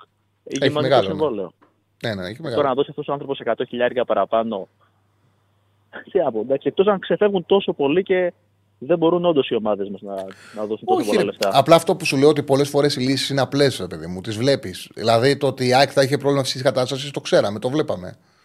Δηλαδή δεν γινόταν να μην έχει, αφού δεν μεγάλωσαν το ρόστερ τους. Παίζουν οι ίδιοι άνθρωποι 3 φορές την εβδομάδα. Είναι ποδοσφαιριστές που τους γνωρίζουμε και γνωρίζουμε ότι ξαφνικά παίζουν σε πια υψηλή ένταση από αυτή που έχουν συνηθίσει και βγαίνουν και στην Ευρώπη.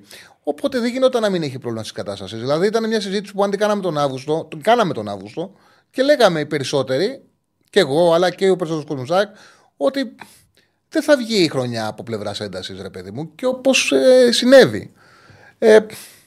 Τα πολλά παιχνίδια και τα ευρωπαϊκά παιχνίδια, το ξαναλέω, φέρνουν κόπωση. Δεν είναι εύκολο. Για σκέψου να παίζει τώρα Τετάρτη ποδόσφαιρο 90 λεπτά με τα τρεξίματα που χρειάζονται, να κάνεις ταξίδι, να γυρνάς από ταξίδι, να πρέπει να ξαναπροπονηθείς για να πας να παίξεις στην επαρχία ελληνικό παιχνίδι που δεν είναι και εύκολα πλέον. Δεν είναι εύκολο, δεν είναι απλό. Εντάξει, το έχουν κάνει κι άλλοι όμως, οπότε δεν νομίζω ότι είναι ένα πολύ μεγάλο μυστικό. Πάνω στο θέμα κόστους καθαρά. Βγάζουν προβλήματα οι ομάδες που το κάνουν, βγάζουν προβλήματα. Εγώ σου λέω και στο εξωτερικό οι ομάδες βγάζουν προβλήματα. Πόσο μάλλον στην Ελλάδα που παίζεις σε πιο υψηλή ένταση. Δεν παίζει στην ένταση. Βγάζουν περισσότερα τραυματισμούς, χιαστούς, αστραγάλους, κατάγματα. Όχι μυϊκά, όχι θλάσσεις. Και θλάσσεις, βέβαια, ναι. Καταλαβαίνω τι λες. Όχι με τέτοια μεγάλη συχνότητα πώς βγάζουν οι ελληνικές ομάδες, αλλά πάλι. Πρέπει να σκέφτεσαι ότι εμείς ανεβάζουμε την έντασή μας. Είναι παίκτες λιγότερο γυμνασμένοι, που για να αντέξουμε το ρυθμό τους πρέπει να παίξουμε, να κάνουμε περισσότερα τρεξίματα από αυτά που κάνουμε στην Ελλάδα. Οπότε είναι φυσικό το ευρωπαϊκό παιχνίδι να δημιουργεί πρόβλημα στην αθλητικότητα των παιχτών μας, στην ατομική τους κατάσταση. Θυμήθηκα τον Μπεσέιρο τώρα, μας κάτι play-off του 8 του 9, που είχε κάνει τρομερή δουλειά στην φυσική κατάσταση των παιχτών. Που ο Παναθηναϊκός τότε στα play-off όλοι είχαν καταρρεύσει όλοι οι αντίπαλοι, η μόνη ομάδα που έτρεχε. Αν το είσαι καθόλου στα υπόψη. Το θυμάμαι το Πεσέιρο, ναι. Θυμάμαι που διδάσκε ένα 4-4-2 το οποίο. Καθαρά το λόγιο ξεπέρασε. Ναι, όντως η αθλητικότητα των παιχτών. Τότε βέβαια είχε τρυπηθεί ο Παναθηναϊκός από μέσα εκείνη την εποχή και τα είχε χάσει όλα. Που ήταν Μάιος μήνας και πέφτει ακόμα, είχαν πάρα πολλές δυνάμεις. Σε ευχαριστώ πάρα πολύ. Αυτά τσαλή. Να σε καλά, φίλε μου. Ωραία κουβέντα, ωραία θέμα να ξέρει. Να σε καλά. Πάμε λίγο ξωσύχημα και να πάμε 7 η ώρα να ραγκάτσε. Λοιπόν, έχει με δύο παιχνίδια έχω ασχοληθεί. Να μπω και στο Πετρία 65. Είμαστε πάντα μαζί με την Πετρία 65. Πριν να πω κάτι. Χτες μαζί με τον Θοδωρή και τον Γρηγόρη Παπαβασιλείου και έναν εξαιρετικό καθηγητή και εξαιρετικό άνθρωπο, ο οποίος πραγματικά μου έκανε έτσι, το Παύλο Μαραγκουδάκη μου έκανε σαν άνθρωπος, παιδί μου, πολύ θετική εντύπωση. Τον εκτίμησα πάρα πολύ. Καθηγητής, ιατρός. Παρουσιάσαμε ένα πολύ ωραίο βιβλίο, τις 11 πάσες. Μέση εβδομάδα, μια μέρα μέση εβδομάδα, θα κληρώσω δύο βιβλία. Πολύ ωραίο βιβλίο, το διάβασα. Κάναμε την παρουσίαση με τον Γρηγόρη του Παπαβασιλείου, τον καλό συνάδελφο, τον Θοδωρή τον Ρίγανη και τον καθηγητή τον Μαραγκουδάκη. Ήταν. Ναι, οριλά. Εκπληκτικός Ολυμπιακός, εκπληκτικός άνθρωπος, εκπληκτικός, έπαθα πλάκα. Και κάτι πήγαμε μετά για φαγητό, τρομερή παρέα. Ήταν πολύ ωραία ημέρα, περάσαμε τέλεια. Και μέσα στην εκπομπή θα συζητήσουμε για αυτό το βιβλίο. Απλά τώρα έχουμε πάρα πολύ επικαιρότητα. Σήμερα είχαμε πολλά θέματα και δεν ήθελα να το ξεπετάξω. Θέλω να αφιερώσω χρόνο, να μιλήσουμε και με το Χάρη, τον καλό φίλο που έγραψε το βιβλίο, το Χάρη το Καλεντάκι, που έγραψε το βιβλίο. Πραγματικά αξίζει να το διαβάσετε. Εμείς θα κληρώσουμε και δύο βιβλία. Θα το κάνουμε μέσα στη εβδομάδα, μια μέρα. Απλά σήμερα είχαμε πολλά θέματα, οπότε δεν ήθελα να το ξεπετάξω, γι' αυτό το λόγο δεν το σχολίασα. Λοιπόν, στοίχημα. Έχουμε με δύο παιχνίδια ασχολήθηκα. Το πρώτο... είναι το Ατλέτικο Μαδρίτης, φυσικά τη συζητήσαμε και στην εκπομπή, το διπλό που έχει να κάνει σήμερα στη Γρανάδα. Να ανοίξω το site, το Bet365. Μισό λεπτό να δω και την απόδοση που δίνει. Το διπλό της Ατλέτικο, η Ατλέτικο που προερχόταν από συνεχόμενα δύσκολα παιχνίδια, στα οποία κάποια κέρδισε, κάποια δεν κέρδισε. Έχασε από τη Χιρόνα που ήταν πολύ καλή. Έχασε στο Σούπερ Κάπο από τη Ρεάλ στην παράταση, παρότι προηγήθηκε δύο φορές. Την πήρε στο κύπελο. Της πήρε τη Ρεβάν στο κύπελο που την κέρδισε στην παράταση. Είναι στο μείον 3 με 2 παιχνίδια λιγότερο από τον Αθλητικό Μαδρίτης που είναι τέταρτη. Ζορίζει το πρωτάθλημα ακόμα και για την τετράδα. Πρέπει να την κερδίσει η Γρανάδα. Ήταν στο 1,65 το διπλό, είναι στο 1,61. Και είναι ένα παιχνίδι Αίγυπτος πράσινο ακροτήρι. Είναι στο 1,55. Δεν έχει κανένα στόχο το πράσινο ακροτήριο. Είναι πρώτοι, κάνανε δύο νίκες, κάνανε 10 τελικές, βάλαν τις 5 στα δύο παιχνίδια. Πήραν και τα δύο παιχνίδια, με 6 βαθμούς εξασφαλίσαν την πρώτη θέση. Η Αίγυπτος που έπρεπε να κερδίσει και τη Μοζαμβίκη βάσει 6 goals, έπρεπε να κερδίσει και την Γκάνα, έφερε και τα δύο, τα έφερε 2-2. Με νίκη εξασφαλίζει πρόκριση και δεύτερη θέση. Αν δεν κερδίσει, το πιο πιθανό να μείνει έξω η Αίγυπτος. Ο προπονητής του πράσινου ακροτηρίου είπε θα ξεκουράσει παίκτες, θα δώσει ευκαιρία και στους υπόλοιπους. Οπότε είναι ένα μάτς με μονόπλευρο κίνητρο που έτσι αγιώς η Αίγυπτος και οι δύο να είχαν κίνητρο θα ήταν το φαβορί. Πρέπει να το κερδίσει η Αίγυπτος. Θα παίξει με τη δεύτερη ομάδα του πράσινου ακροτηρίου και δίνει ένα 55 η νίκη της Αιγύπτου. Αυτά τα δύο είναι το παρολί μας για σήμερα. Λοιπόν, μείνετε συντονισμένοι. Ακολουθεί ο Ραγκάτσης και ο Τικάτσι. Θα πάτε μαζί του τις επόμενες δύο ώρες. Εμείς κανονικά όλη τη βδομάδα θα είμαστε στην ώρα μας στις 5. Σας περιμένουμε αύριο.